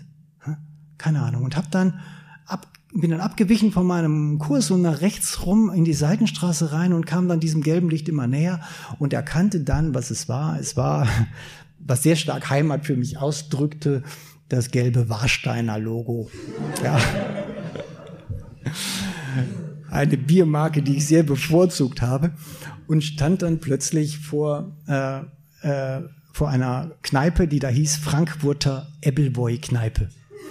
Ja, und genau da, das, das ist auch wieder so eine Art Zufall, ja. Also ich wollte, ich wollte Heimat spüren irgendwie und lande dann wirklich ein paar Minuten später vor dieser Kneipe, Frankfurter Ebbelboy, bin dann reingegangen und das war so dermaßen deutsch da. Ja, Bildzeitung, Frankfurter Allgemeine. So, so Pokale von Kegelclubs, wie man sie aus Deutschland kommt, kennt. Der Wirt selber war natürlich ein Deutscher. Nur die Thai-Bedienungen waren halt so ein bisschen befremdlich darin, sonst passte alles. Es waren natürlich auch Deutsche da, so deutsche Touristen. Also war alles wie zu Hause, wie in einer Kneipe und hab gesagt, hier bist du richtig, hier kommt der Tod nicht rein, hab die Tür zugemacht und hab dann Speisekarte aufgeschlagen und fand dann natürlich auch in gutem Deutsch stehend Bratkartoffeln mit Bratwurst, das, was ich schon ewig nicht mehr gegessen hatte und habe das dann sofort bestellt und als dann der Teller gereicht wurde und das dann so hochdampfte, dieser heimatliche Geruch, da hat's mich echt so zurückgeschossen. Ja, da, da, da lief so ein Film ab, wie, wie, wie ich zu Hause wie bei Mutter in der Küche gestanden habe als kleines Kind und war Heimat plötzlich da. Ja, da hatte ich meine Heimat. Ja, ohne nach Hause zu müssen. Die, die Heimat hat sich dann ja manifestiert. Du hast dich dann ja dazu entschieden, ähm, nachdem du Kambodscha, Laos und Vietnam noch äh, durchfahren hast, ähm, nach Hause zu fahren zur Halbzeit, hm. beziehungsweise nach Hause zu fliegen. Dein Motorrad musste verschifft werden, um von dem einen Kontinent auf den anderen zu kommen. In unserem ersten Podcast-Gespräch habe ich erzählt, wie schockiert ich an dieser Stelle war. Wie kannst du sowas machen? Da will ich jetzt an dieser Stelle nicht drauf eingehen. Aber äh, wir spulen an dieser Stelle auch einfach wieder vor, überspringen sämtliche andere Länder, die es wahrscheinlich wert wäre, noch viel ausführlicher darüber zu sprechen und wir kommen mit einem etwas, mit einem etwas starken Ruck zu Hause an. Und ich weiß, dass du die, die Ankunft zu Hause dir sehr magisch vorgestellt hast. Diese Fahrt über die, ich glaube ich, was war das, holländische Grenze. Ja. Du hattest so in Erwartung, das wird so ein richtig emotionaler Moment. Wie sah die Realität aus? Ja, es gab mehr, also ähm, äh, wenn, wenn man sich, wenn man so lange unterwegs ist irgendwie, also eigentlich hatte ich mir dieses Zurückkommen von Anfang an als total geil vorgestellt. Wie muss das sein, nachdem man zweieinhalb Jahre mit einem Motorrad um die Welt gefahren ist, alle Beine und Arme sind noch dran äh, man ist gesund, das Motorrad läuft noch und fährt dann über die holländische Grenze wieder nach Deutschland rein. Was muss das für ein geiler Moment sein, habe ich mir gedacht. Dann hältst du an, an diesem Grenzschild, steigst ab, Tränen laufen dir runter, du bist stolz, es geschafft zu haben, du dankst sämtlichen Göttern, an die du glaubst, äh, dass es alles geklappt hat, du bist mächtig stolz, du hast es geschafft. Ja. Und das war das Bild, was ich immer hatte, was dieser Moment hergeben müsste. Und dann, dann kam auch dieser Moment natürlich irgendwann mal. Ich war in Holland unterwegs und fuhr durch Venlo und ich wusste, Venlo ist Grenzstadt zu Deutschland. Also bald muss es kommen. Ich durfte an diesem blauen Europaschild, das die Grenze darstellt, ja auf keinen Fall vorbeifahren. Und irgendwann sah ich es dann auch. Da hinten ist es. Ah, da ist es. Da gleich kommt der Moment. Spürte aber noch gar nichts. Und fuhr ich dann näher ran und dann war das Schild da. Ich denke so, das Schild ist da. Jetzt steigst du ab. Guck das Schild an. Nix. Es war einfach, es war einfach nur ein Schild. Ich habe es mir angeschaut und, und äh, ich denke, wo sind denn jetzt die Tränen? Wo ist denn der Stolz, dass du jetzt wieder da bist, dass du es geschafft hast? Das war einfach nichts. Und ich glaube, Glück und solche Momente, das kann man gar nicht planen irgendwie. Im Gegensatz dazu gab es dann andere Momente, ähm, wo einem das Glück oder solche, solche Gefühle plötzlich überfallen. Und das erste Mal, wo das unerwartet eben passiert ist, war in, äh, in, in, in Dubai. Ich habe es also irgendwann mal geschafft, mit dem Motorrad von Bonn nach Dubai zu fahren. Bin dann abends dann reingekommen, fuhr durch so eine Straßenschlucht. War eigentlich ein ganz normales Gefühl, ein ganz normaler Abend, so jetzt Hotel suchen und äh, dann ist schön. Und irgendwann schaute ich nach links, eine lange Straßenschlucht entlang und diese endete genau mit dem Blick auf das Burj Al Arab, dieses ins Meer gebaute Hotel. Das kenne mhm. dieses ellipsenförmige Hotel. Das war für mich immer Sinnbild oder, oder typisches Bild von Dubai. Und als ich das gesehen habe, weiß ich nicht, da brachen mir die Tränen im Helm aus, weil ich irgendwie den Gedanken hatte, Mann, geil, du hast es von Deutschland bis nach Dubai auf dem Landweg durch die Wüste von Saudi-Arabien geschafft, hier hinzufahren. Und dieser Moment war einfach so stark. Ich musste anhalten, mich an den Rand setzen, habe erstmal geheult. Der Martin war ja noch mit, hat gesagt, was dies? Ich muss mal heulen. Warum? Ich sag, kann ich jetzt nicht sagen. Ja, und dann habe ich erstmal eine Runde geheult und sind dann weitergefahren. Das ist ungeplant, aber so einen Moment zu planen, ja, Fenlo äh, zu planen, war totaler Schwachsinn gewesen. Aber trotzdem wollte ich ja zu Hause zeigen, wie stolz ich war, weil ich bildete mir immer ein, das muss ein toller Moment sein. Hab dann Holländer aus seinem Haus geklingelt, ihm meine Geschichte erklärt, ihm meine Kamera erklärt und ihn gebeten, doch mal ein Foto von mir zu machen und bin dann wie ein Bekloppter von meinem Motorrad auf und ab gesprungen, ja, und habe dann den Holländer, ein, ein, ein Niederländer, ein, ein Foto von diesem einzigartigen, dämlichen und verlogenen Moment eigentlich machen lassen. Ja? Weil, weil so wie, so strahlend wie ich da war, war ich war ja enttäuscht darüber halt, dass, dass nichts passiert war. Und äh, ja, da habe ich also gelernt, dass man Glück auch irgendwie nicht planen kann, wirklich. Du bist heile zu Hause angekommen. Jo. Und es stellt sich natürlich die große Frage, was wäre eigentlich aus deinem Leben geworden, wenn du tatsächlich ein GPS-Gerät geschenkt bekommen hättest? Es wurde das Motorradmagazin von Georg, deinem Bruder. Hm. Wenn ich jetzt Georg fragen würde, Mensch, sag mal, der Theo, was hat denn die Weltreise mit dem jetzt so gemacht, wenn du dich so an früher erinnerst? Was würde der mir sagen? Oh, das, das würde ich auch mal gerne wissen, ehrlich gesagt. Hast du noch nicht gefragt? Nein, nein, nein, ehrlich. Also das ist, das ist ein, wir haben, äh, mein Bruder und ich, aber gut, das ist jetzt nicht unbedingt Thema dieser Veranstaltung, aber wir haben ein, ein sehr, sehr gutes Verhältnis, aber wir sprechen über solche emotionalen Dinge sehr, sehr wenig, weil der ist ja. auch ein Berater, ja, total kühl im Kopf, sehr rational. Ähm, ich, ich liebe den Kerl, aber, aber es ist äh, kaum möglich, mit ihm über solche Sachen zu sprechen. Mit mir im Vorfeld auch wenig, aber diese Reise hat es ermöglicht, dass ich ein bisschen, bisschen mehr fühlen gelernt habe. Ja, insofern kann ich dir die Frage gar nicht beantworten. Ich glaube auch, dass äh, sich viele die Frage stellen: Okay, du warst ja vorher Berater, bist jetzt immer noch Berater. Was hat sich denn an dem Berater Theo verändert?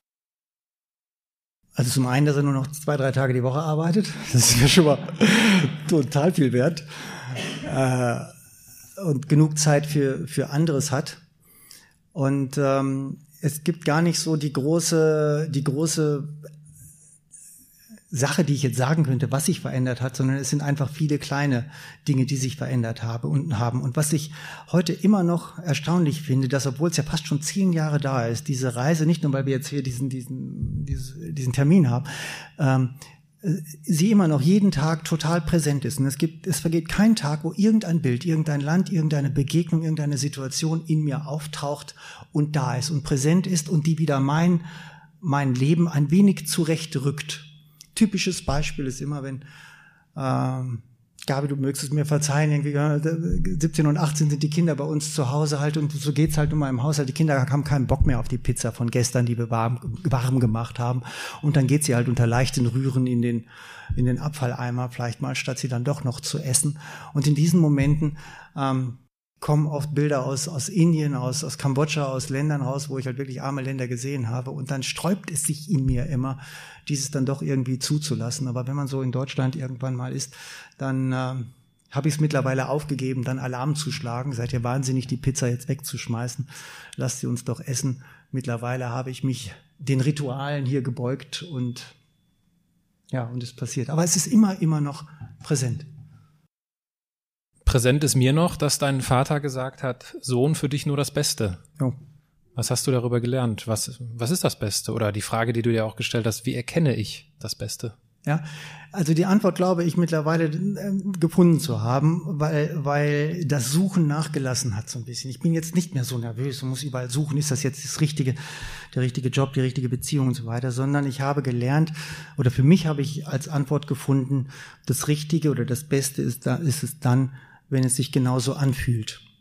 Und dieses hilft mir, das alles, was jetzt da ist in meinem Leben, nicht mehr zu hinterfragen weil es zu hinterfragen heißt, wieder auf die Suche zu gehen. Und das würde mich wieder wegtreiben von, von dem Moment, in dem ich jetzt bin. Und jetzt ist gut. Jetzt ist gut. Und jetzt ist gut. so, jetzt ist gut. Stichwort. Stimmt, das mehrdeutig. Äh, war gar nicht beabsichtigt.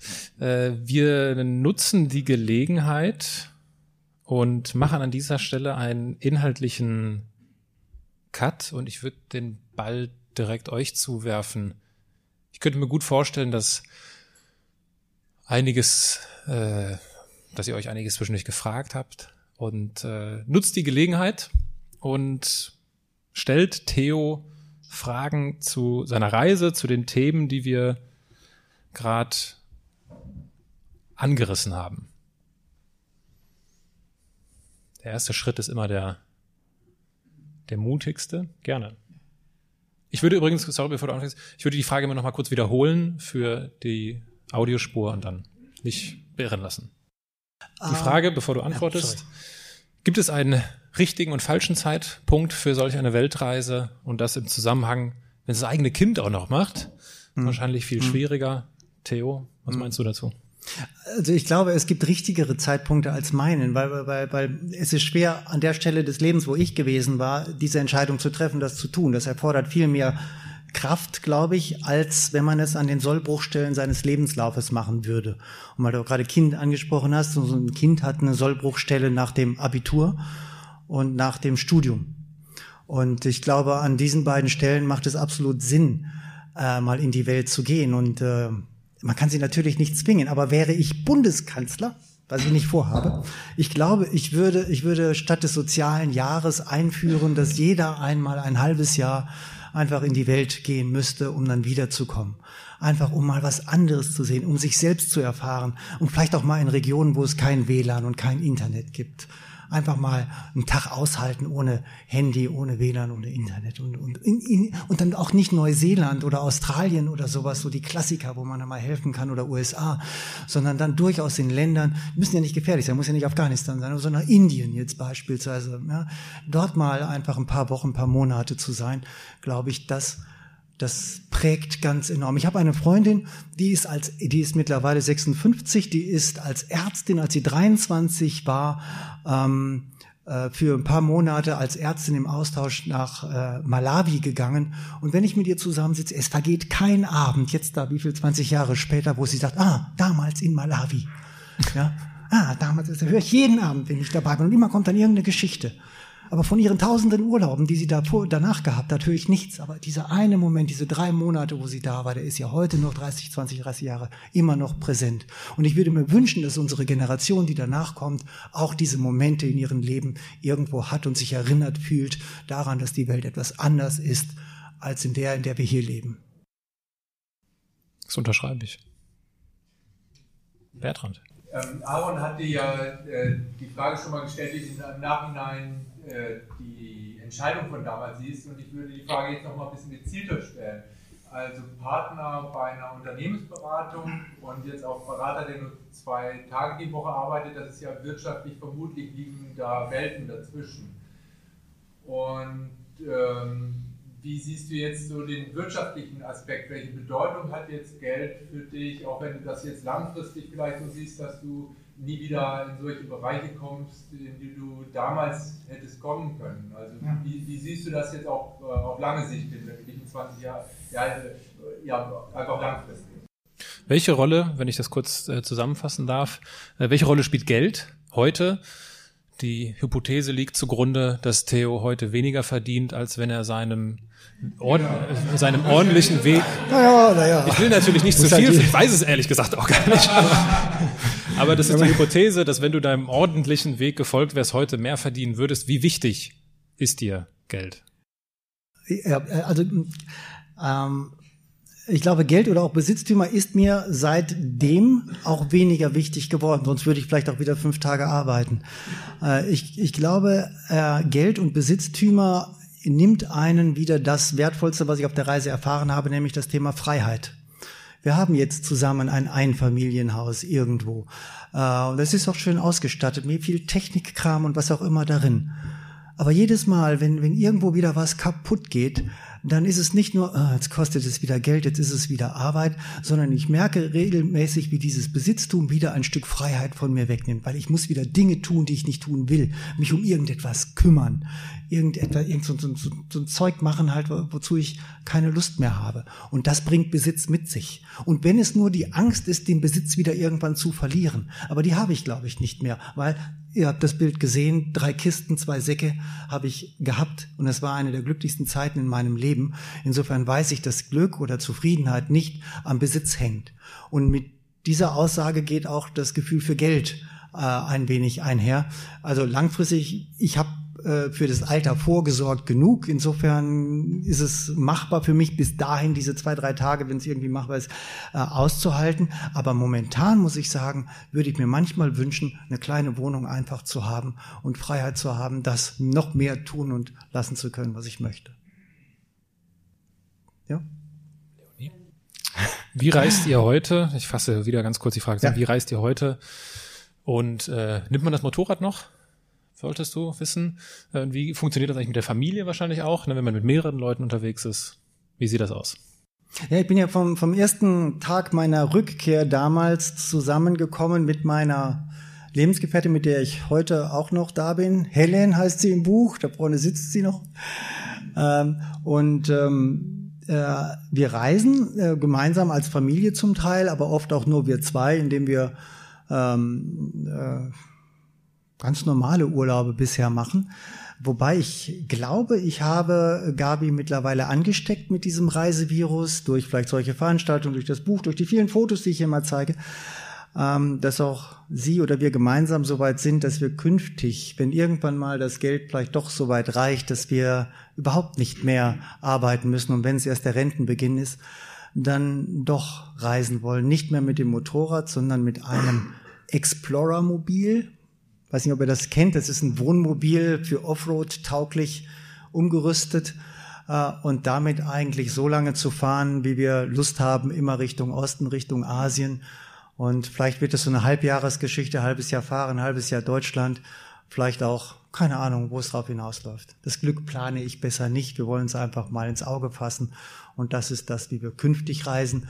Aktuell reisen wir eigentlich ganz normal. Haben gerade Fuerteventura gebucht.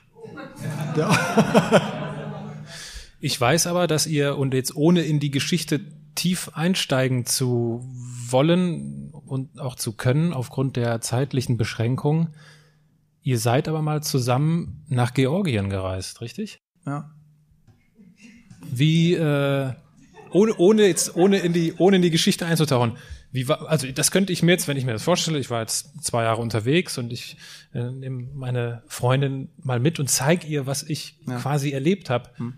Klappt das? Hm, Ja, es hat geklappt. Es hat geklappt. Ich hatte zu als ich als ich wiedergekommen war, ja, und, und so voll in diesem Freiheitsdrang auch noch gelebt hatte. Es war ja keiner da, der irgendwie gesagt hat, äh, du musst was tun oder ich erwarte was von dir. Doch, außer meine Mutter, natürlich meine Mutter. Am ersten Tag, als ich da war, sagte meine Mutter mir, äh, Jung, um 12 Uhr ist Mittagessen. Ja, das, das, war, das war seit zwei Jahren der erste Termin, den ich hatte. Ja, ich musste um 12 Uhr irgendwo sein und ich sollte dann auch noch Hunger haben.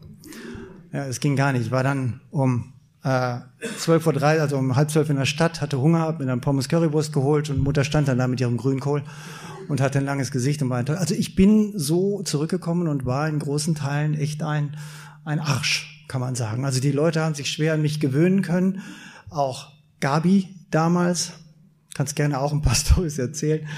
es, war, es war nicht einfach äh, mit uns quasi, mich wieder einzunorden, mich wieder zu sozialisieren. Ähm, beispielsweise, wenn du damals gefragt hast, hör mal, kommst du morgen zu mir? Wo soll ich denn wissen, ob ich morgen Lust habe, zu dir zu kommen? Das kann ich dir doch jetzt nicht sagen. Mach dich doch frei von allen Erwartungen. So wie ich. Hör mal, und wenn ich morgen komme, dann ist schön. Und wenn ich nicht komme, dann ist doch auch gut, weil du erwartest es ja nicht. Mach doch so wie ich. In diesem, in diesem Modus lebte ich ja. Nicht nur ihr gegenüber, sondern allen gegenüber.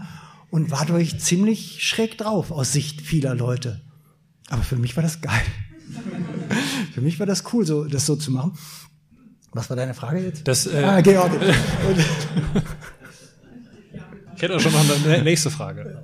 Also ja, ja. Jedenfalls, ähm, jedenfalls waren wir, hatte ich mich nie getraut, mich wirklich auf, auf sie und auf Beziehungen wirklich nah einzulassen. Wir waren uns auf, in diesem Modus, oder ich war ihr relativ weit weg. Nah, Nähe war für mich immer so ein, so ein Teufel in meinem Freiheitsevangelium. Und dann kam tatsächlich das, was du sagtest, äh, die Frage, wo fahren wir denn hin in Urlaub? Und ich hatte ja schon eigentlich alles gesehen. Irgendwie, ich sag, lass uns doch mal irgendwo hinfahren, wo ich schon mal war. Und es gab auch einen besonderen Anlass, den wir jetzt nicht ähm, hier nennen. Ähm, und äh, wir haben uns entschlossen, nach Georgien zu fahren, wo wir auch zufällig wieder Sigrid getroffen haben. hm. so ungefähr. Nein, wir, nee, wir haben, wir, Sigrid selber war drei Jahre lang, das war drei Jahre her, nachdem ich in Georgien war, ähm, nicht mehr dort gewesen, aber als wir uns entschlossen hatten, nach Georgien zu fahren, habe ich sie angerufen. Ich sage, Sigrid, kannst du nicht mal irgendwie ein Hotel äh, uns äh, empfehlen? Er sagte, wann fahrten ihr dahin? Ich sage, am 10. Oktober. Sagt sie, so ein Zufall. Am 7. Oktober bin ich gebucht. Ja, und vorher war sie auch drei Jahre lang nicht mehr da gewesen. Und genau in der Woche, wo wir da waren, war sie halt auch da. Und mit ihr haben wir dann nochmal ein paar unglaubliche Dinge erlebt. Aber dann war ich halt mit Gabi dort gewesen. Und das war das erste Mal. Es war nicht touristisch. Georgien ist jetzt nicht hier mit, mit Strand und, und Liegen und, und kaltem, warmem Buffet, sondern ich bin mit ihr bewusst in einem Viertel auch unterwegs gewesen, wo es äh, gar nicht touristisch war, wo, wo die Gebäude verfallen waren, wo du Menschen begegnest, mit denen du gesprochen hast. Wir sind in ein zehnstöckiges Hochhaus gegangen, was völlig verfallen war, einfach nur um mal zu sehen, wie dort gelebt wird. Und so habe ich es auf dieser Reise ja auch gemacht. Und in dem Moment, wo ich Gabi dann auch gesehen hatte, wie ihr dann die Tränen manchmal in die Augen schossen, wenn sie manche Dinge gesehen hat, dann fühlte ich mich ihr sehr, sehr nah einfach, weil ich glaubte, in dem Moment hat sie die Welt mal so gesehen, wie ich sie zwei Jahre gesehen habe. Und ja, das war eine gute Idee, dahin zu fahren. Mhm. Ich würde an der Stelle einmal ganz nach hinten gehen. Dominik?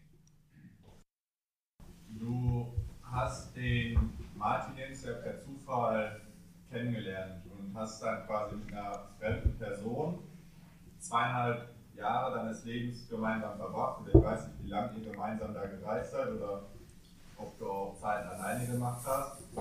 Ich kenne ihn tatsächlich, ähm, er war ja auch Unternehmensberater oder ist es, ähm, ist aber heute auch unterwegs und sagt, jeder sollte aus seinem Jobleben auch mal ein Jahr raus und ich weiß nicht, äh, wie er das nennt, dieses Gap Year auch dann da machen. Zwei Fragen. Wie ist das Verhältnis heute zueinander? Trefft ihr euch? Redet ihr darüber? Und ähm, machst du da auch was in der Richtung? Sagst du, man sollte da auch einfach mal aus dem Leben rausgehen? Macht ihr da was gemeinsam? Oder wie ist das Verhältnis? Hm. Also ich mache es nicht so professionell wie er, sondern eher in dieser Runde hier. Wenn, wenn Sie fragen halt, würdet ihr die Kinder nochmal auf Reise schicken, dann würde ich es empfehlen, aber ich mache es nicht so wie er in beratender Art und Weise, wie er es heute macht. Ähm, ich bin mit Martin nicht zweieinhalb Jahre unterwegs gewesen, sondern nur sechs Monate. Und ähm, ist vielleicht auch äh, daran gelegen, weil wir uns vorher auch nicht großartig gekannt haben. Er stand ja, wie gesagt, in diesem Reisemagazin äh, und wir haben uns vor der Abfahrt eigentlich nur acht Wochen gekannt. Und äh, was ich, ist eigentlich bizarr, was sich von auf beiden Seiten vom ersten Moment an gezeigt hat, war, dass wir uns nicht viel zu sagen haben. Also er hatte andere Themen, er hatte einen komplett anderen Humor. Wir konnten, das wussten wir beide, wir konnten nicht zusammen lachen, wir waren, wir waren wie von zwei verschiedenen Planeten und doch war er und ich bereit, diese Reise einzugehen. Warum er es gemacht hat, weiß ich bis heute nicht. Warum ich es gemacht habe, ist, weil ich ihm vertraut habe. Ich wollte also nicht einen, mit dem ich Spaß hatte, sondern weil ich unerfahren war und er schon erfahrener war, Weltreisender war, wollte ich jemanden haben, dem ich vertrauen konnte, der mich aus so einem Treibsand rausholt, wenn mal was da ist, der auf mich Acht gibt ein bisschen. Und äh, das habe ich ihm voll abgenommen. Und der hat mich auch nie hängen lassen. Also ist ein toller Typ gewesen, ein toller Reisepartner gewesen. Und mit ihm war ich dann sechs Monate unterwegs. Und dann kam der Moment in Indien, wo sein Motorrad kaputt gegangen ist. Und da waren wir sechs Monate, wie gesagt, unterwegs. Und zu der Zeit hatte er mir das Weltreisen so ein bisschen beigebracht. Ich war selbstsicherer geworden, wusste, wie man sich Quartiere besorgt, wie man Grenzübergänge meistert. Und als sein Motorrad dort auf dem Feldweg kaputt gegangen ist, war klar, er musste zurück nach Delhi und dort mindestens über einen Monat warten auf Ersatzteile. Und ähm, da hatte ich keine Lust mehr drauf, mit ihm oder überhaupt nochmal in Delhi so lange zu warten. Und wir haben uns an der Stelle dann einvernehmlich äh, erstmal getrennt. Haben uns dann später nochmal ein, zwei Mal wiedergesehen, aber sind nicht mehr zusammengefahren. Habe ich das richtig verstanden? Du kennst den Martin? Ich habe ihn mal kennengelernt, ja. Das ist ja ein Zufall. Ja. Guck mal. Genau. Richtig. Ähm, Stichwort Freiheit und Stichwort Erwartungshaltung. Ähm, fiel ja vorhin auch dann bei der Rückkehr so, ja, und sehen wir uns dann morgen um 12 oder nächsten, übernächsten Donnerstag um 17.45 Uhr, so klassisch deutsch. Ähm, zweigeteilte Frage wie lange ist dir das schwer gefallen in den Ländern, wo das unüblich ist, da dieses deutsche, pünktliche, diese Erwartungshaltung an das Gegenüber abzubauen, mhm. die du dann selber irgendwann abgelegt hast? Mhm. Und in welchem Land hast du dich gefühlt am freiesten gefühlt? Und äh, inwieweit war äh, es entscheidend, ob das politische Regime jetzt eine Demokratie, eine Diktatur, eine Monarchie oder was auch immer war in dem Land? Also hat man das gemerkt? was die persönliche Freiheit angeht, in Rückkopplung zu der Politik des Landes. Ich wiederhole die Fragen nicht. ich frage dich aber gleich, was die zweite Frage war. okay. Ähm. Also ich fange mal mit der zweiten Frage an, weil die erste habe ich schon wieder vergessen. nein. Ähm, nein, der Punkt, ähm, in welchem Land habe ich mich besonders frei gefühlt, kann ich eigentlich so gar nicht beantworten, aber ich kann dir sagen, wo ich mich unfrei gefühlt habe. Und das hat tatsächlich mit der, mit der Politik zu tun gehabt. Ähm, äh, insofern, als dass es durchaus Länder gab, wo wir Polizeieskorten bekommen haben. Pakistan beispielsweise war ein Land, vor dem hatte ich gar nicht so viel Sorge, weil ich habe noch nicht so viel drüber gehört, vielleicht auch ein bisschen naiv da reingefahren und fühlte mich eigentlich so lange sicher, bis man uns aus dem Verkehr gezogen hat und hat gesagt, ihr bleibt jetzt hier in Quetta, war das auch so lange, bis wir für euch eine Polizeieskorte ähm, organisiert haben. Dann hat es zwei Wochen, was, zwei, zehn Tage gedauert.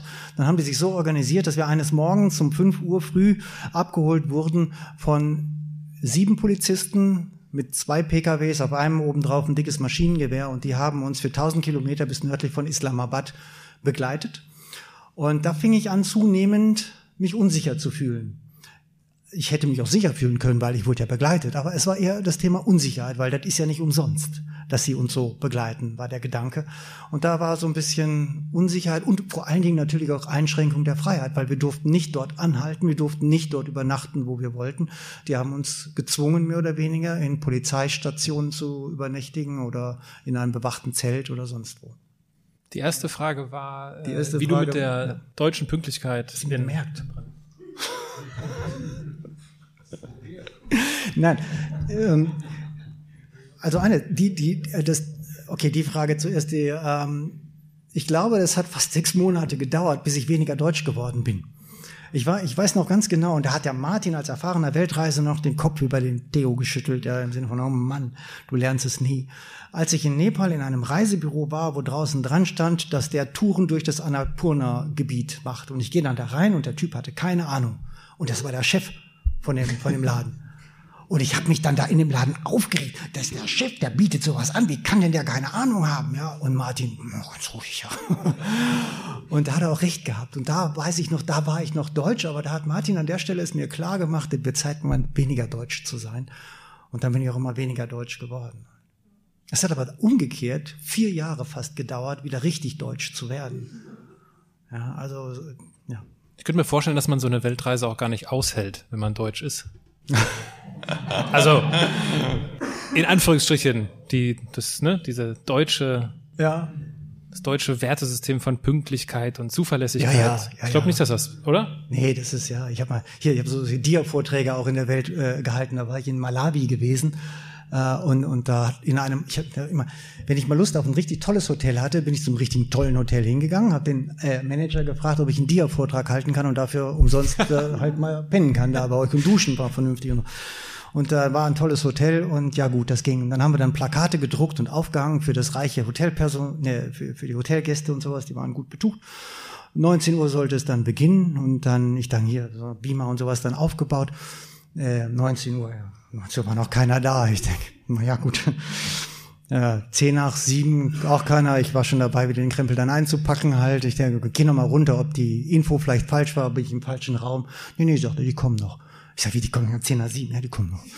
Dann hab ich dann wieder hin, wieder alles aufgebaut. Es war eine halbe Stunde später, wir hatten dann halb acht gehabt, immer noch keiner da. Ich sag, das kann nicht dein Ernst sein. Dreiviertel Stunde später erschien der Erste in einer Selbstverständlichkeit, ja, die ich gar nicht verstanden habe. Und äh, so langsam füllte sich dann eine Stunde später der ganze Raum, eine Stunde nachdem man so, das habe ich als Deutscher nie verstanden, auch heute nicht, wie sowas dann überhaupt funktionieren kann. Aber vielleicht ist das das Geheimnis unseres Erfolges, weil wir sind ja eine erfolgreiche Nation, weil wir alles so genau nehmen. Vielleicht ist das, ist das tatsächlich so. Alex. Also wenn ich nochmal auf so eine ähnliche Reise vielleicht gehen würde, welche Erwartungen hätte ich daran dann vielleicht? Ja, an Urlaubsreisen habe ich keine Erwartungen, außer dass, dass die Sonne, das Wetter vernünftig ist. Also die üblichen Erwartungen, glaube ich. Also jetzt hier Fuerteventura ist echt nicht anders wie wahrscheinlich bei euch auch. Ja, Wetter soll vernünftig sein, Mietwagen nicht zu teuer und Schwimmbad soll sauber sein. Ähm, aber äh, wenn, wenn ich mir jetzt nochmal überlege, nochmal auf so eine Reise zu gehen, ähm, dann glaube ich, ist es gefährlich, spiegeln zu wollen, die Erwartungen spiegeln zu wollen, im Sinne zu sagen, das war damals so geil, das möchte ich jetzt nochmal haben. Ich muss mich davon befreien, ich muss die echt abhaken, diese andere Reise, und dann völlig äh, erwartungslos nochmal loszureisen, weil sie wird sicher ganz, ganz, ganz anders als das, was bisher war. Ich bin mir auch sicher, wenn einer genau die gleiche Strecke fahren würde wie ich und genau die gleichen Menschen treffen würde zur gleichen Zeit und wenn genau das Gleiche passieren würde, dem auch diese Sigrid-Geschichte hier passiert. Martin war ja auch dabei bei dieser Sigrid-Geschichte hier. Der hat sich nur darüber aufgeregt, warum diese Penner uns da in dieser Grenze nicht rausgelassen haben. Der hat da diesen, diesen Zauber des Zufalls, wie ich ihn oft erlebe, halt gar nicht gesehen. Ein scheiß Tag gewesen. Ja. Da steht dann so ein geiles Hotel nachts dann um 12 Uhr da genau vor. Und ich sage, Martin, guck mal. Ja, Gott sei Dank. Ja, also der hat es gar nicht irgendwie so empfunden wie ich.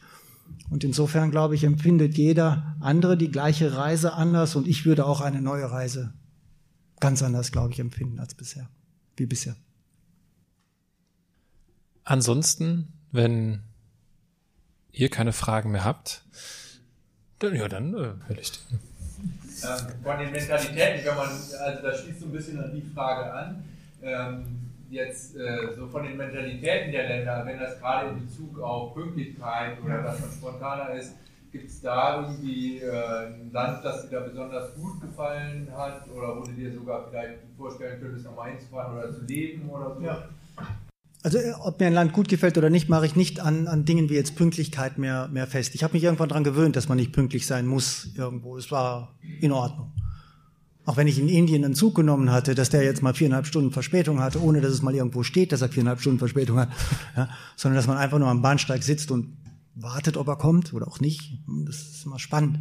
Das hat mich nach einer Zeit nicht mehr aufgeregt. Insofern hätte ich Indien nicht an diesen Kriterien als gut oder schlecht bewertet. Gibt es ein Land, wo ich mir vorstellen könnte zu leben? Nee, nichts Deutschland. Es ist bei Deutschland geblieben, muss ich sagen. Es gab kein Land, wo ich sagen würde, hier könntest du den, dein, dein Leben verbringen. Es gibt Länder, die mir besonders gut gefallen haben, wie Nepal beispielsweise. Nepal ist mein absolutes Lieblingsland auf der Reise. Ich würde trotzdem jetzt nicht da, da wohnen wollen. Einfach deswegen, weil das Land ist, es ist wunderbar. Im Norden teilt es sich den Mount Everest mit China und unten gibt es Urwald mit dem bengalischen Tiger. Es ist überschaubar, die Leute sind nett, es gibt da alles, die Natur ist wunderbar. Also Nepal ist schon toll, wobei, wobei Ich bin einem Texaner begegnet in, in Südamerika und äh, mit dem bin ich drei Monate noch unterwegs gewesen. Und am Ende der Welt und in Ushuaia hat er seine Reise beendet und ist dann nach Hause geflogen. Und ich habe den in, in, in, in Guatemala eben kennengelernt und er hat in dem letzten Dreckloch gewohnt in Guatemala City. Das ist so eine üble Stadt, so übel. Und ähm, der hat da festgesteckt, weil man hat ihn auch noch überfallen also Pass weggenommen, alles so musste dort über einen Monat auf seine neuen Unterlagen warten. Und da waren wir unten in Ushuaia und so am letzten Tag frage ich ihn, hör mal, wir haben jetzt drei, vier Monate zusammen, sind wir gereist, was war denn für dich der schönste Ort, wo wir waren? Das sagt er zu mir, Guatemala City. Ich sage, in diesem Dreckloch, wo du da gewohnt hast, wie kommst du denn darauf? Ja, sagt er. Ich habe da einen Monat gelebt. Ich wusste, nach einer Zeit hatte ich Bekannte, hatte ich sogar Freunde gefunden. Ich wusste, wo ein gutes Restaurant ist, wo ein, wo ein vernünftiger Bäcker ist. Ich kannte mich da aus, wusste, wie schnell zu meinem Hotel komme und alles. Und es hat für ihn so ein bisschen Heimat bekommen. Und deswegen war das für ihn der schönste Ort, wo er sein sollte. Und das ist auch nur gut, dass es so ist, denn sonst wird ja jeder in der Schweiz wohnen wollen wahrscheinlich, weil es am schönsten ist, oder? Tja. Wir wohnen nicht in der Schweiz, wir wohnen in Deutschland und sind gerade in Düsseldorf. Und äh, ich würde an dieser Stelle die Fragerunde beenden und muss dir etwas gestehen, Theo. Ich habe dich angelogen. Nee. Ich hatte ja eingangs erzählt, dass ich die Gesprächspartner immer ganz gerne an einer Hotelbar kennenlerne. Und ich habe gesagt, äh, wir haben keinen Sambuka, das stimmt natürlich nicht. Wow. Wir haben zur Feier des Tages ja, cool. einen Sambuka und damit möchte ich äh, mich ganz ausdrücklich bei euch bedanken. Danke, dass ihr uns eure Zeit geschenkt habt. Und ich möchte mich ganz ausdrücklich bei dir bedanken, Theo. Ja, und hiermit eröffnen wir den Ausklang des Abends. Dankeschön. Danke. Tschüss. Danke.